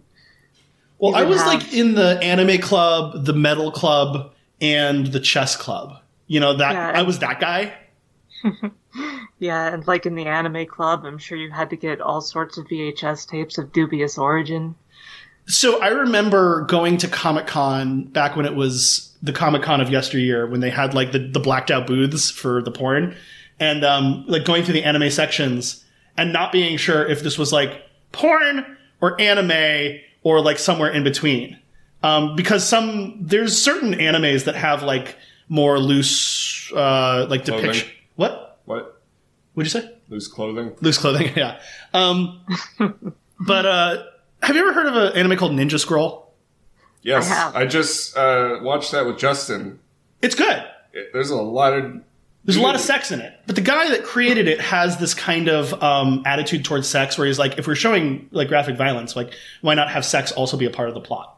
And like, I, I wouldn't call Ninja Scroll a porn, well, but it's porn adjacent. yes, Like, it, but th- that's the thing is that like the reason I feel that way is because of my cultural standards. that's true. Yeah, and um, so you know w- that's that's always what I found interesting is that like cultural standards are very different from different places. But when you have like a multinational game and you're doing localization, it, how what kind of difficulties do you find balancing? You know what I'm talking about, like balancing those standards. Absolutely, that can be something very difficult. Because, you know, like in the West, obviously gore is a far more acceptable thing, whereas in the East, gore is kind of the thing that is skirted around. Whereas, on the other hand, sexual content is more widely accepted in the East and not so much in the West. We at Xseed typically try not to censor anything if we can help it. We've historically had a lot of staff members who were very uh, strong minded about such things. And so as a result, it can be tricky with what games we choose to localize and what we have to approach from certain angles. With Corpse Party in particular, there have occasionally been things where we had to ask ourselves, is this too much? Is this going to be okay? Because, you know, while the gore content is pretty much fine in the West, there have always been the occasional things that were just a little too risque that we might have to worry about. But in the end, we haven't had to censor any of it, so that's good. Yeah, no, that's and that's that is an interesting question, and um, it's it's so you know it, we we often forget that the lens through which we're viewing our content is not just the lens of how we self-identify, but all the cultural norms that we've grown up with. Yeah, and you know these things are changing all the time, obviously as we grow up, but it gets ingrained in us, doesn't it? No, it does. And it's like the, the things that I find myself innately, inherently uncomfortable with are things that, upon further examination, I don't necessarily have a conscious cognitive issue with, but it's, it's something that, you know, when I was five and I said a thing, my mom like hit me and was like, that's inappropriate. And like that is, that becomes our a sense of self identity, even if we don't recognize it. Yeah, same thing happened to me. I was uh, 20 and I said, uh, Borderlands 3 is actually pretty cool. And Ted hit me and said that's not appropriate. and, um, you know. Oh dear. I, I, only play indie art games. If any game is over $20, I don't even bother. No, I'm just kidding. It's very well known not the case. But um, very hot take there. super hot take. That's where you come to Dread XP is for the the hotness of the takes. Um, but yeah, no, I just I've always wondered what it's like to balance those cultural standards, and it's it's like it's so easy when you're on your your your key when you're in your your gamer chair on your keyboard of forums, flaming the devs for why didn't you do this or that. The actual like job of whoever's in charge of localization for like Capcom must be like a fucking nightmare because you got like German standards where you like, oh, the blood has to be green, and then you're like, oh god, we got to fucking program that shit. Like, oh my god. Like the characters in a in a like you know temple eating sushi, and it's like, mmm, bratwurst. like localization is pretty dumb, but uh, especially local, like just own it. You know, nobody localized books. Yeah. Nobody, Nobody's reading fucking. Um, reading in general. Nobody's reading. that was the point I was going to make. Um, yeah. There was an interesting book I read in college about this guy who was. I think it's the book is called Big in Japan, and it's about it's this guy that wrote a book, and then it was not popular anywhere in the world, and he's like an American guy, and then it gets translated into Japanese, and it like blows up, and he was like, I don't know why, but and and so the question was like, is it the translators is it because the translation was good? Is it because something he said resonated with that culture? Who's it's an interesting one question. guy who was like a musician in the United States and nobody knew of him, but he was like the most popular blues musician in South Africa. Oh, oh, God, no! I remember. I know who you're talking about. I just can't remember. But I think uh, uh, Hatsune Miku is actually originally from Tennessee. So yeah, she grew up there. Great, great. Anyways, we, we, yeah, sorry, this is taking a lot of tangents, but I I I just I, I don't know. I find these questions so fascinating and so uh, interminable. You know, like we'll never like it's the the, the the the constant pursuit of like the evolution of culture and like cultural norms is like we, we when we were young, we imagined that the future would be this like bright shiny place where everything was as we imagined it, and like in certain ways, certain cultural evolution of cultural norms has gotten to a more accepting standard. But then we also realize that certain things like we didn't accept as a kid, and now we're like, oh wait, maybe I'm becoming the old bad guy now, you know? Yeah, that's how growing up is. and it's really fascinating to study cu- cultural norms like that and how they differ from place to place. Like,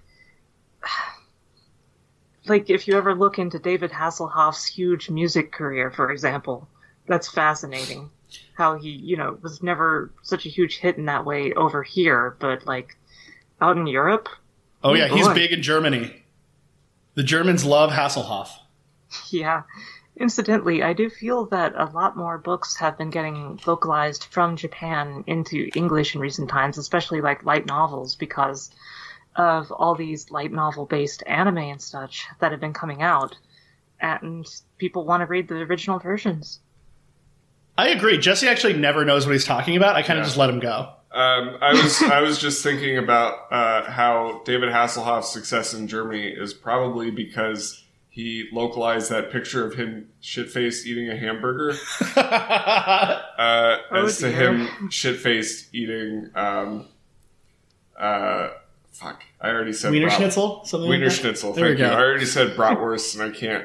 You don't know any other German foods? no, I didn't want to say shit. It's just Wiener Schnitzel, sauerkraut, bratwurst, and those big Bavarian uh, pretzels. He was eating Lederhosen. He's eating Lederhosen, yeah. One of the low points of my life was when I got drunk at my sister's wedding and in the hotel room was eating a Jack in the Box burger on the floor shirtless. And all my friends took pictures and they're like, it's the Hasselhoff. It was pretty good. Classic. Oh, you're never taking that back. No, no, it's uh it's it's on it's on the internet somewhere. So Everything's on the internet somewhere. Have you ever like? It's so funny because it's it's like w- the age of the internet that we grew up in. Like we were aware that it was beginning to the point where like things would just live forever on the internet, but we didn't yet have like the safety and security. Like there are definitely like pictures of my butt somewhere online. You know, like somewhere. Yeah. I don't know on someone's hard drive. Yeah, back in the day growing up, nobody really knew what the internet was going to be like in 10 years. Like, when I was growing up, I thought, hey, GeoCities is going to be around forever, and that's always going to be where everybody's homepages will be. These Neopets will be worth something someday. yeah. Absolutely. I don't know if you checked in on the Neopets economy, but um, it uh, because every minigame makes money, the inflation rate has gone up. That like now basic items are millions and millions and millions, if not billions, of Neopets coins or whatever. the Neobucks, whatever Neo- they're called. Neobucks. Is it like the Zimbabwean dollar where you can transfer one dollar for seven trillion neo dollars at this point? Exactly. Uh, uh, Neo drachmas. Yeah, dude, I I was into like I remember in high school setting up like a Bitcoin mining computer and doing it for like a week and being like, this will never be anything. And I had like forty thousand bitcoins or something. That's a shame. Oh, wow. Yeah, and then it you know it's it's on a hard drive in a landfill somewhere, of course. That's life. Yeah, I mean whatever. Might as what am I gonna do? Freak out about it now?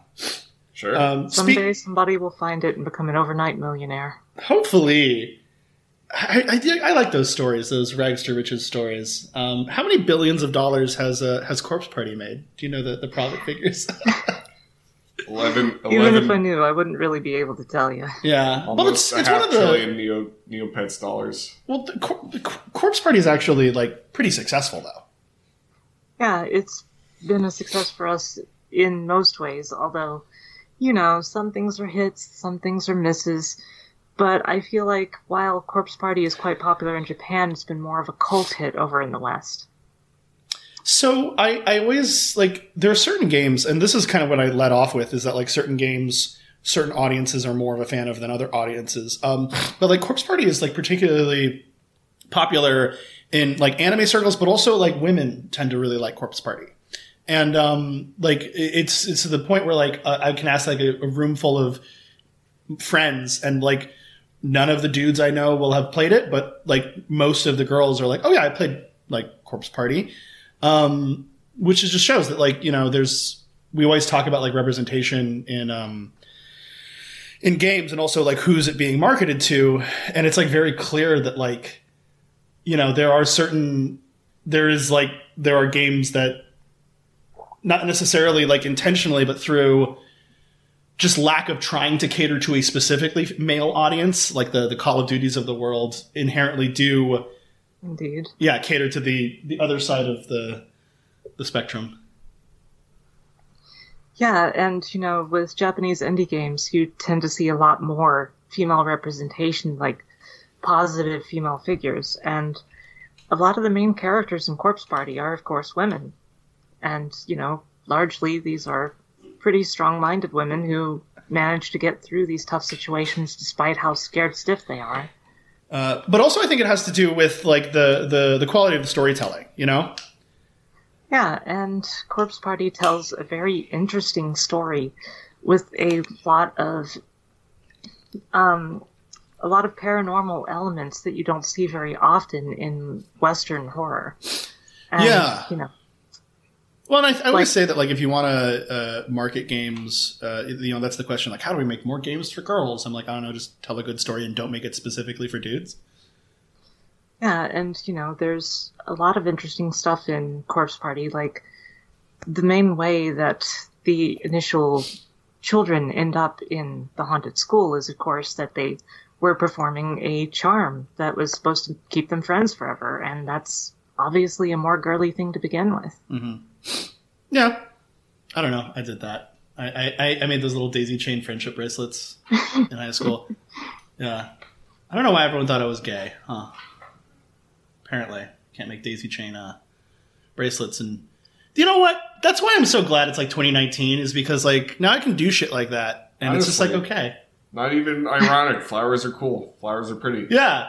I, I went to a Halloween party uh, last night dressed up as the devil, and I, I found these devil horns, but they had like red and black flowers along the horns.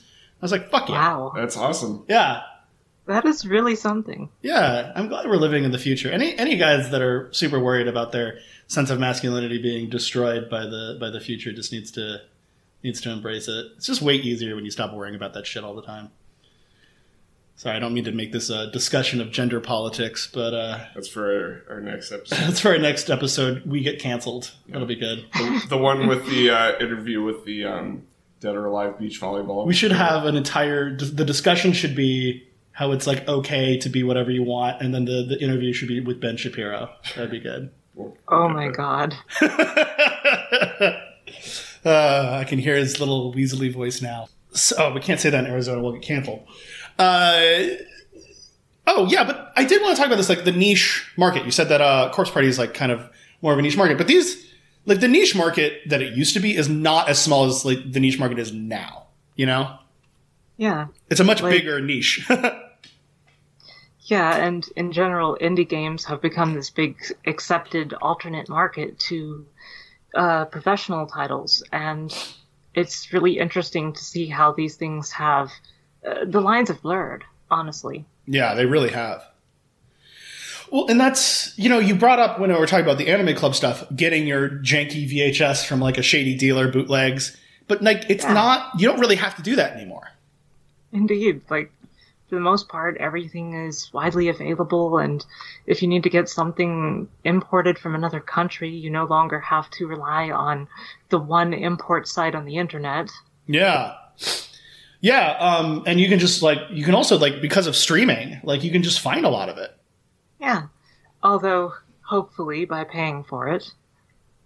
Uh, hopefully, theoretically. Hopefully. I haven't pirated things since I became an adult, and like, I, I remember as a kid I used to pirate shit all the time because I like I had no money and I was like sixteen, And you, You know? didn't get game codes sent to you for free. and I didn't get game codes sent to me for free as a uh, air quotes real professional. Um, but uh, you know, it's like I, I used to. Um, and I, I had all these justifications for why it was okay to pirate, and I was like really into that. And then like I grew up, and I like had money to buy things with, and I was like, wait a second, all of my opinions are unjustified. Yeah, it's like the moment you get some money, you realize that you were just making excuses. Yeah, exactly. But I don't know. I, I think that like piracy, as long if there was like an age gate on piracy where you couldn't pirate over the age of eighteen, like if you had to put in your credit card information to pirate and like it verified that you had zero dollars and no checking account, like all right, that's a little bit more fair. I think that would be a bit abusable, but I see where you're coming from. No, you actually can't lie on those. The, the FBI comes to your house and will take you down. So if you look at porn and you're under eighteen, you will go to jail Oh, okay. every time. For our younger Makes listeners out there, we talked about Fortnite one of these weeks. So I'm, I'm guessing we have an army of twelve year olds that might be tuning in. So don't do that. It's illegal. um, uh, but yeah, so the niche has has grown. It's now more accessible, but we also started to see these styles of games developed outside of Japan. Like, um, you know, the the I, I think Hatoful Boyfriend like didn't come from Japan. Um, but also like the the daddy dating simulator and like there's a lot of these like JRPG, not necessarily JRPG, but you know uh, Eastern style games. Like the visual novel is what you would kind of mostly classify as an Eastern style game, but they also come out like Western studios are creating them now. Yeah, there's a lot more um, of these formerly Eastern genres being developed mostly by indie developers. There's a lot of interesting visual novels that have come out from the West. And, you know, even like Otome games, like one of my favorites is Magical Diary. Mm-hmm. Um, and that was obviously Western developed. Mm-hmm. Yeah, there's one I played recently called Knife Sisters, where it was like uh, everyone was gender neutral. Not everyone, uh, the main character was. Um, and, but I, I, find that like these kind of um, styles of games uh, are uh, the the barrier for entry is lower in terms of budget. You know. Absolutely, and with Steam opening its doors more and more to more developers, it's gotten easier by the year. Yeah. No, and and that, but the cool thing is, is that with that lower barrier to entry, more voices can be heard. Exactly, and you know, like while it might be harder to find your perfect game when there's so many games, at the same time, it's not something you can really have too much of as long as the market doesn't get so diluted that you can't find anything you like. No, that's called itch.io. What? Everyone doesn't have 14 hours a day to browse the news section on itch.io? Come on, nerds. Ouch. No, it's it's uh it's it's hard to find thing you I, I think that we are at the point where there is enough uh, clutter that it's it's hard to. We need a better system for yeah. yeah you know, it's just you know, in regards to indie games, uh, you know, movies, books, really everything. There's just a constant ocean of content. Yeah. Um, you know, especially YouTube videos, YouTubers, and like we're not even gonna bring up YouTube. yeah. But um, you know, you gotta you gotta a lot of times even great content creators, you know, they just don't get the traction, and so yeah. they're they just get lost in the ocean. So I don't know. There's no solution.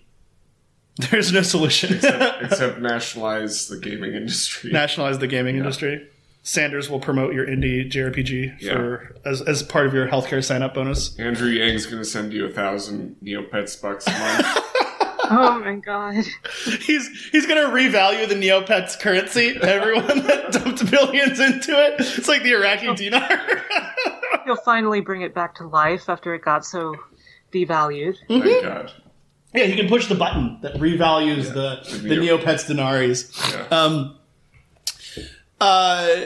But yeah. So there, but you know, with with this increased representation, um, it's it's it's kind of like um, I was I was doing an interview recently with the the, the directors of uh, the Gallows, which is an old found footage movie. But you know, found footage, you can have whatever opinion you have on the format. Yeah, there's a lot of shitty movies that came out, but like basically, it, it opened up the film industry to a whole new generation of filmmakers because all you needed to make a found footage movie was like a camera and three friends willing to overact. You know, and like a woods yeah. behind your house. You don't even need the woods. You can just have a house. Yeah.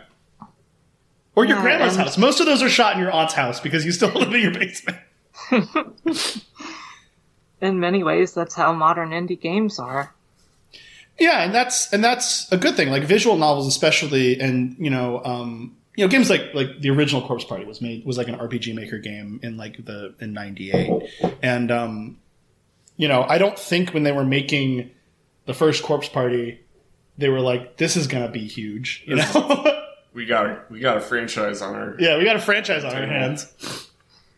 Yeah, I don't think they expected it either. Like, um, you know, it was 96. They were making a game for a very specific kind of computer, the NEC PC 9801, using an RPG maker, you know, that was made for that platform. It was just the developer and a musician who worked on all the later Corpse Party games, both of them. And, you know, they probably never imagined that it would hit it big, but people noticed. Like, it was a very popular game by the standards, and it got a lot. It got a lot of attention, and you know, even as an RPG Maker game. Yeah. No, I, I, I think that um, it's really cool to see those the stories. Which is the flip side of the, the market being so you know saturated. Is that like you can still dig through and find those gems that you didn't expect.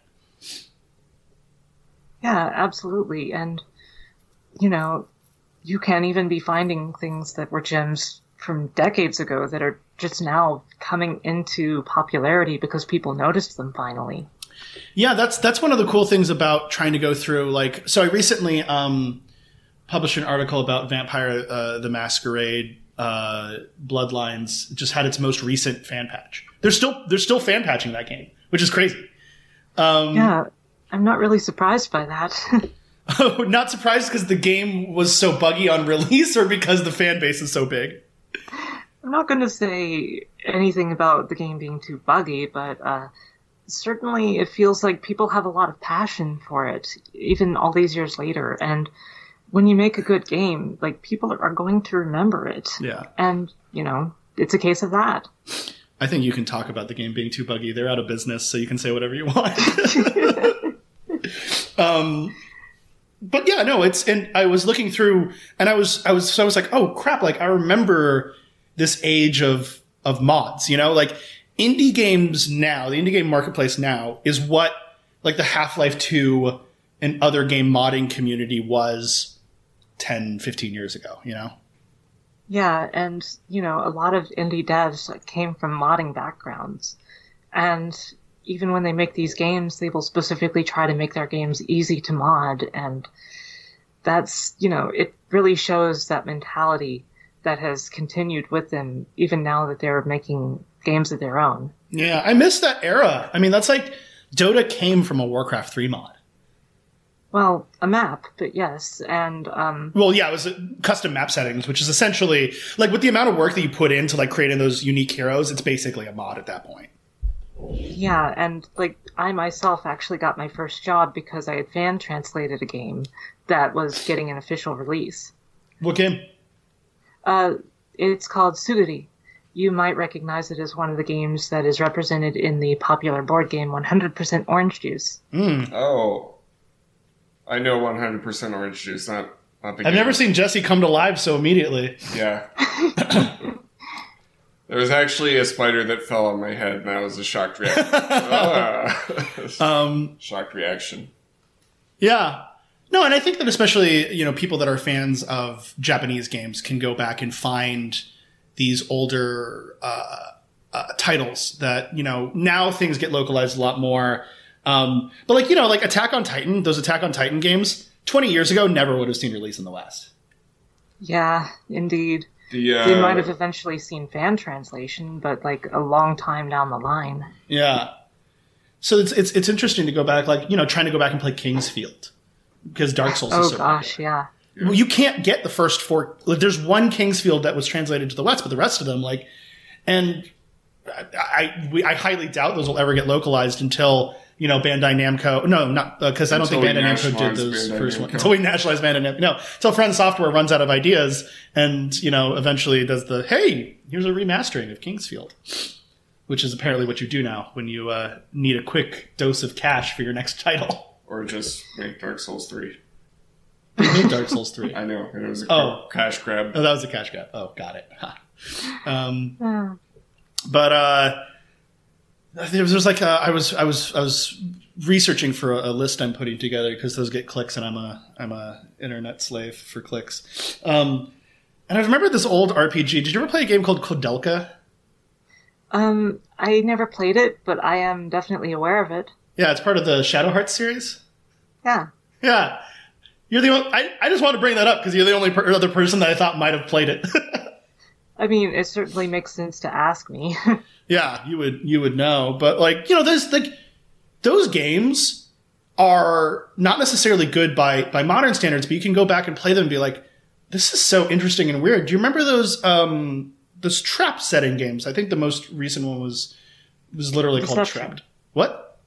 Do you mean Deception? Well, that was that was one on the PlayStation Portable, right?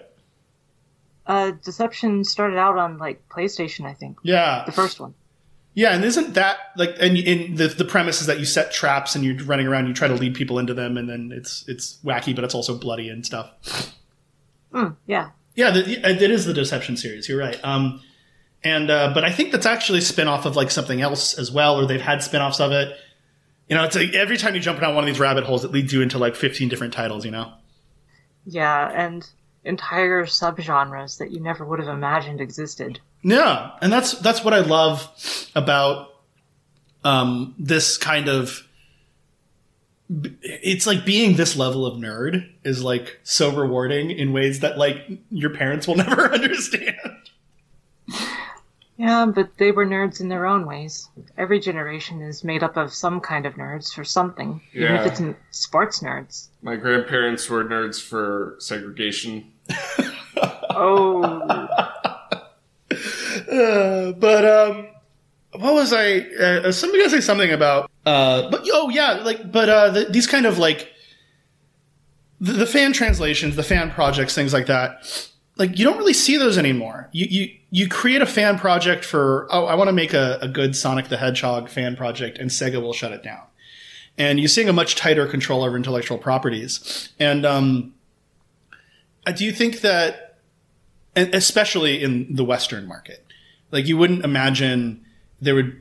You might see a Call of Duty mobile, which we have a Call of Duty mobile, but you're not going to see like, hey, here's the Call of Duty spin-off visual novel. You know? yeah. And I just in I don't know. general, mm-hmm. in general, you know, it's complicated. it's definitely a very complicated thing, but there is still plenty of fan works going on, and in some cases, like we at XSEED, we used to actually take fan translations and pay the creators of them some money and possibly hire them on and make the translations official. We did that with some of the Ys games. Mm-hmm. Yeah, it's uh I mean, that's that's so cool though, is that like a lot of these people get their starts in the fan community and then like kind of work their way into the the mainstream community. Um that must be like a hell of a transition though, you know.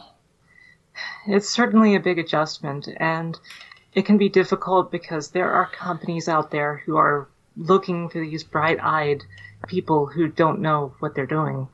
And so, you know, for whoever out there is thinking of doing fan projects in hopes of someday becoming a professional, all I say is be careful, mm-hmm. but do it. Live your dream.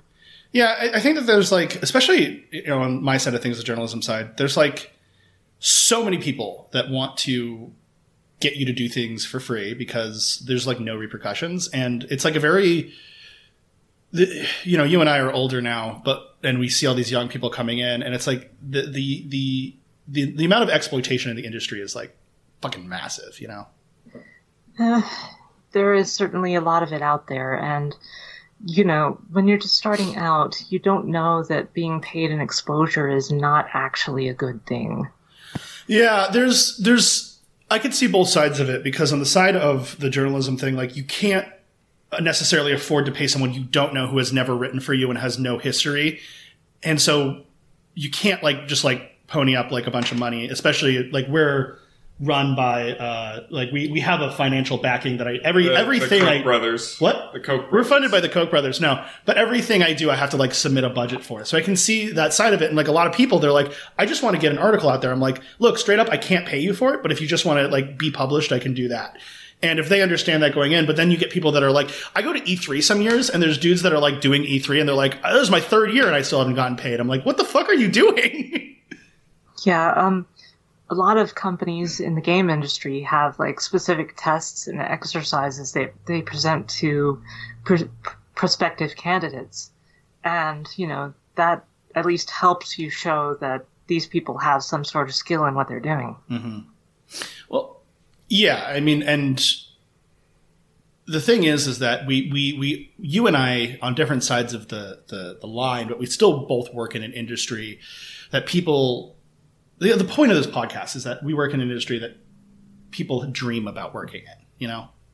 Yeah, And every time you have an industry built on dreams, you're going to have people who will are willing to do to willing to self-sacrifice to make those dreams happen, which can be good and bad, and willing people who are willing to exploit people for those dreams.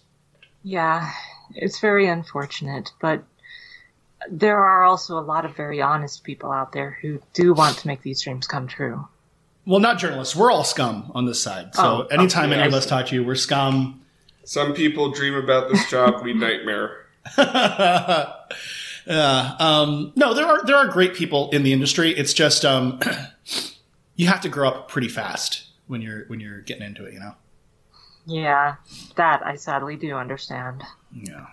But uh you know, you know what'll help you grow up though is great games like Corpse Party with adult themes that you can now get for, on Steam for just like ten dollars. I think it's ten bucks on Steam. Corpse Party Two just dropped. Uh, Corpse Party Two, Dead Patient, correct? Yeah, um, Dead Patient is actually the fifth game if you are going entirely in order. Yeah.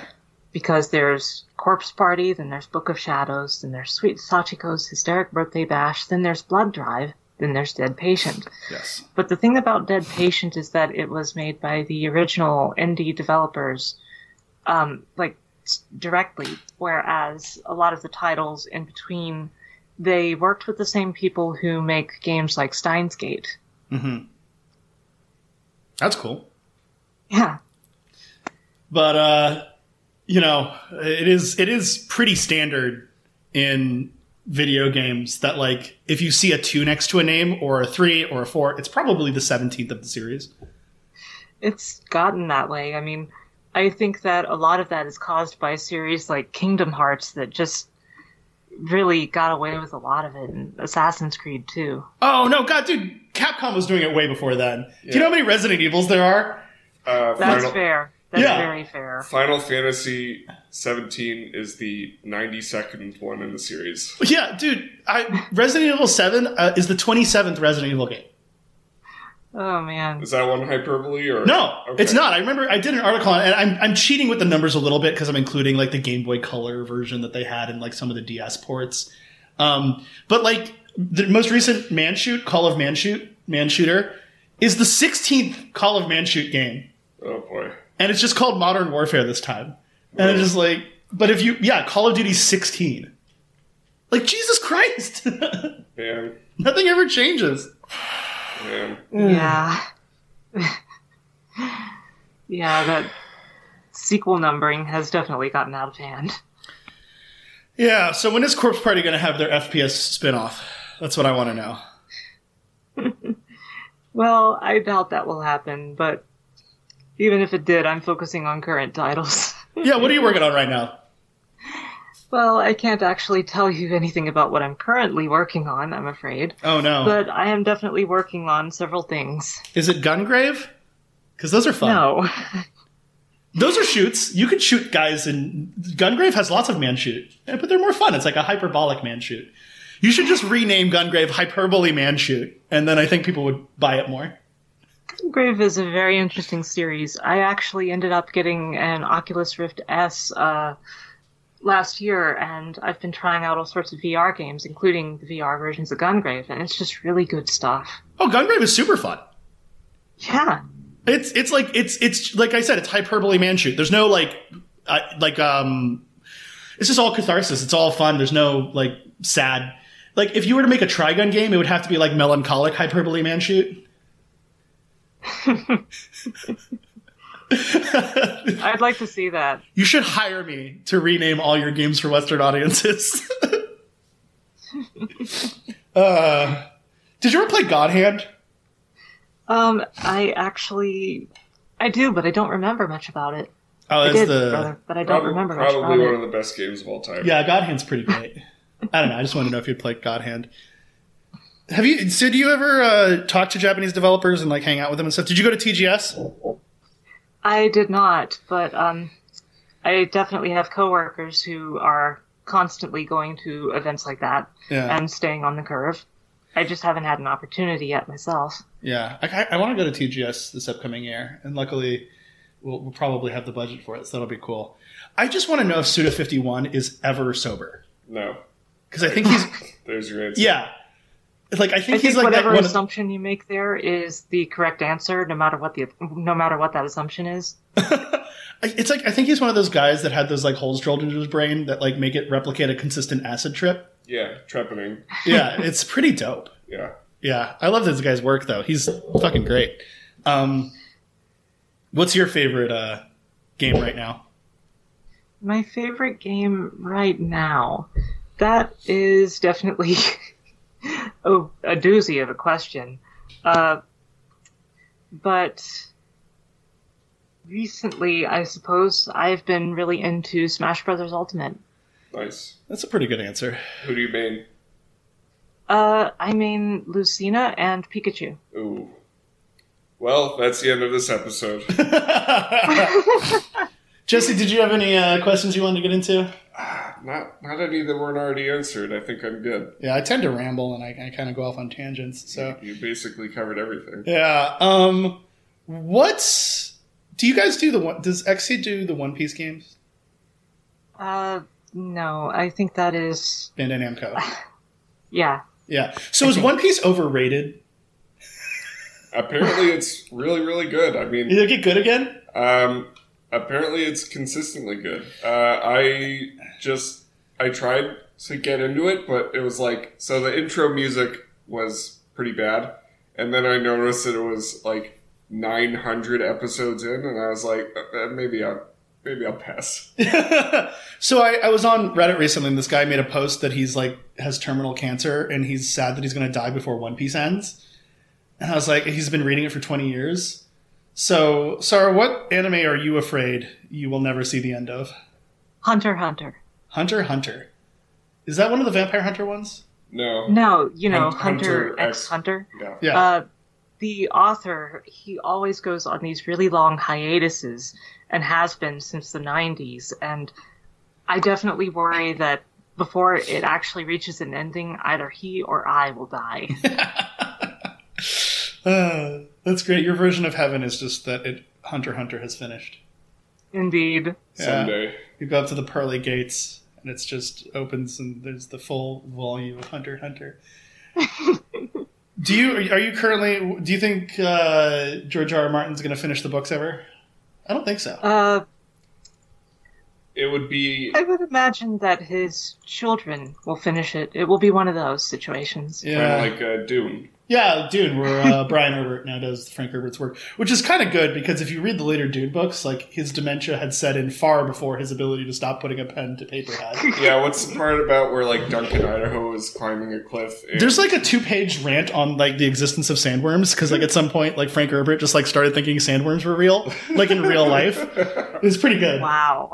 Yeah, Dune Chapter House. Everyone should read it if you want to. Uh, if you're like in college right now studying neurology or like you know brain surgery or something, you need to read Dune Chapter House as a representation of the signs of, of dementia. It's pretty good. So, in other words, it's basically a manifesto. Yeah, it's pretty good. Yeah. I, I, it's, it's, but not one of those weirdo manifestos. Back when manifestos were like benign and you didn't like, it wasn't like prior to committing like a horror, a horrible act. We need to reappropriate sure? manifestos. Yeah, we need to like reappropriate manifestos for the, the, the, the manifesto of hugs and smiles. Like, let's just, oh no, all of a sudden now there's a revolution in one of the South American countries. Who knows? Anyways. Um, Sarah, Yes? do you have anything else you want to bring up before we uh, close out here? Well, I would just say, when it comes to Corpse Party, I had to put my life and heart and soul into these games. I think it's probably taken my soul away from me. Yeah. Like with the first game, I actually more or less remade the game from its original form. So just please give these games a try. They are so good. And, you know, it may seem like they're too anime or there's cliches you don't like. Get past that. You'll find something wonderful in these games. I, I will definitely agree with you on that. And honestly, like I'm I'm pretty much a shill at this point, but like it's it's really true that Corpse Party is one of those games that you don't expect a lot out of it, and then you play it and you get a lot out of it, you know? Absolutely. Like, it's very unassuming. Right. It doesn't look like what it is. It, yeah, it, it's it's like you look at it and you're like, this looks crappy. You know, it's it's visually you look at it and it doesn't look like a polished product, and then you play it and it's it's it's like an elevated um, version of the concept. You know, I mean, it doesn't need to be polished. It's like you know, there's such a. Um, I mean, I believe that style is more important than graphics by a tremendous margin. Yeah. Um, you know, uh, so you know, spending a million billion dollars to get like, uh, you know, anti-aliasing times sixty-four and uh, just like 150 frames per second. I, I, I'm just I'm saying that like in a world where so many studios are, um, so many games are chasing the most polished graphical style that they can. There's something refreshing about playing a charming older game that even at the time was more focused on substance than visuals. You know? Yeah, yeah, Absolutely. definitely. Yeah. So Substance is always more important. put that on your substances in, in box body. quotes for the 16th reimagining now available on the whatever handheld device they're making now. Is it on the phones yet? Is Corpse Party on the phones? Uh, yes, there are phone versions of these games, Yeah, I'm typically released by the original developers rather than by XSEED. yeah. Yeah. Okay. Thank you so much for joining us today. My pleasure. Yeah, and if you want to check out Corpse Party, you can do so now on Steam. It's only like 10 bucks. Sorry, Corpse Party 2, Dead Patient, the original Corpse Party is also on Steam. You can get it for like 9 bucks. Um, it's it's a really low barrier to entry to get into these games, and um, the amount of hours of entertainment you'll get out of it, especially if you go into all the crossovers, is you know well worth the asking price. So Absolutely. yeah, Sarah, thank you for joining us today. Uh, once again, this has been Real Professional, the podcast where air quotes real professionals interview non air quotes real professionals, and uh, we'll uh, catch you all, catch you all later. Bye. Well, we saved the world from aliens, but Bobby is still 50 feet tall and Dale is still invisible. It's true. I have no choice. I have no choice. I have no choice. Shabu, for my last wish, I want everything back to normal.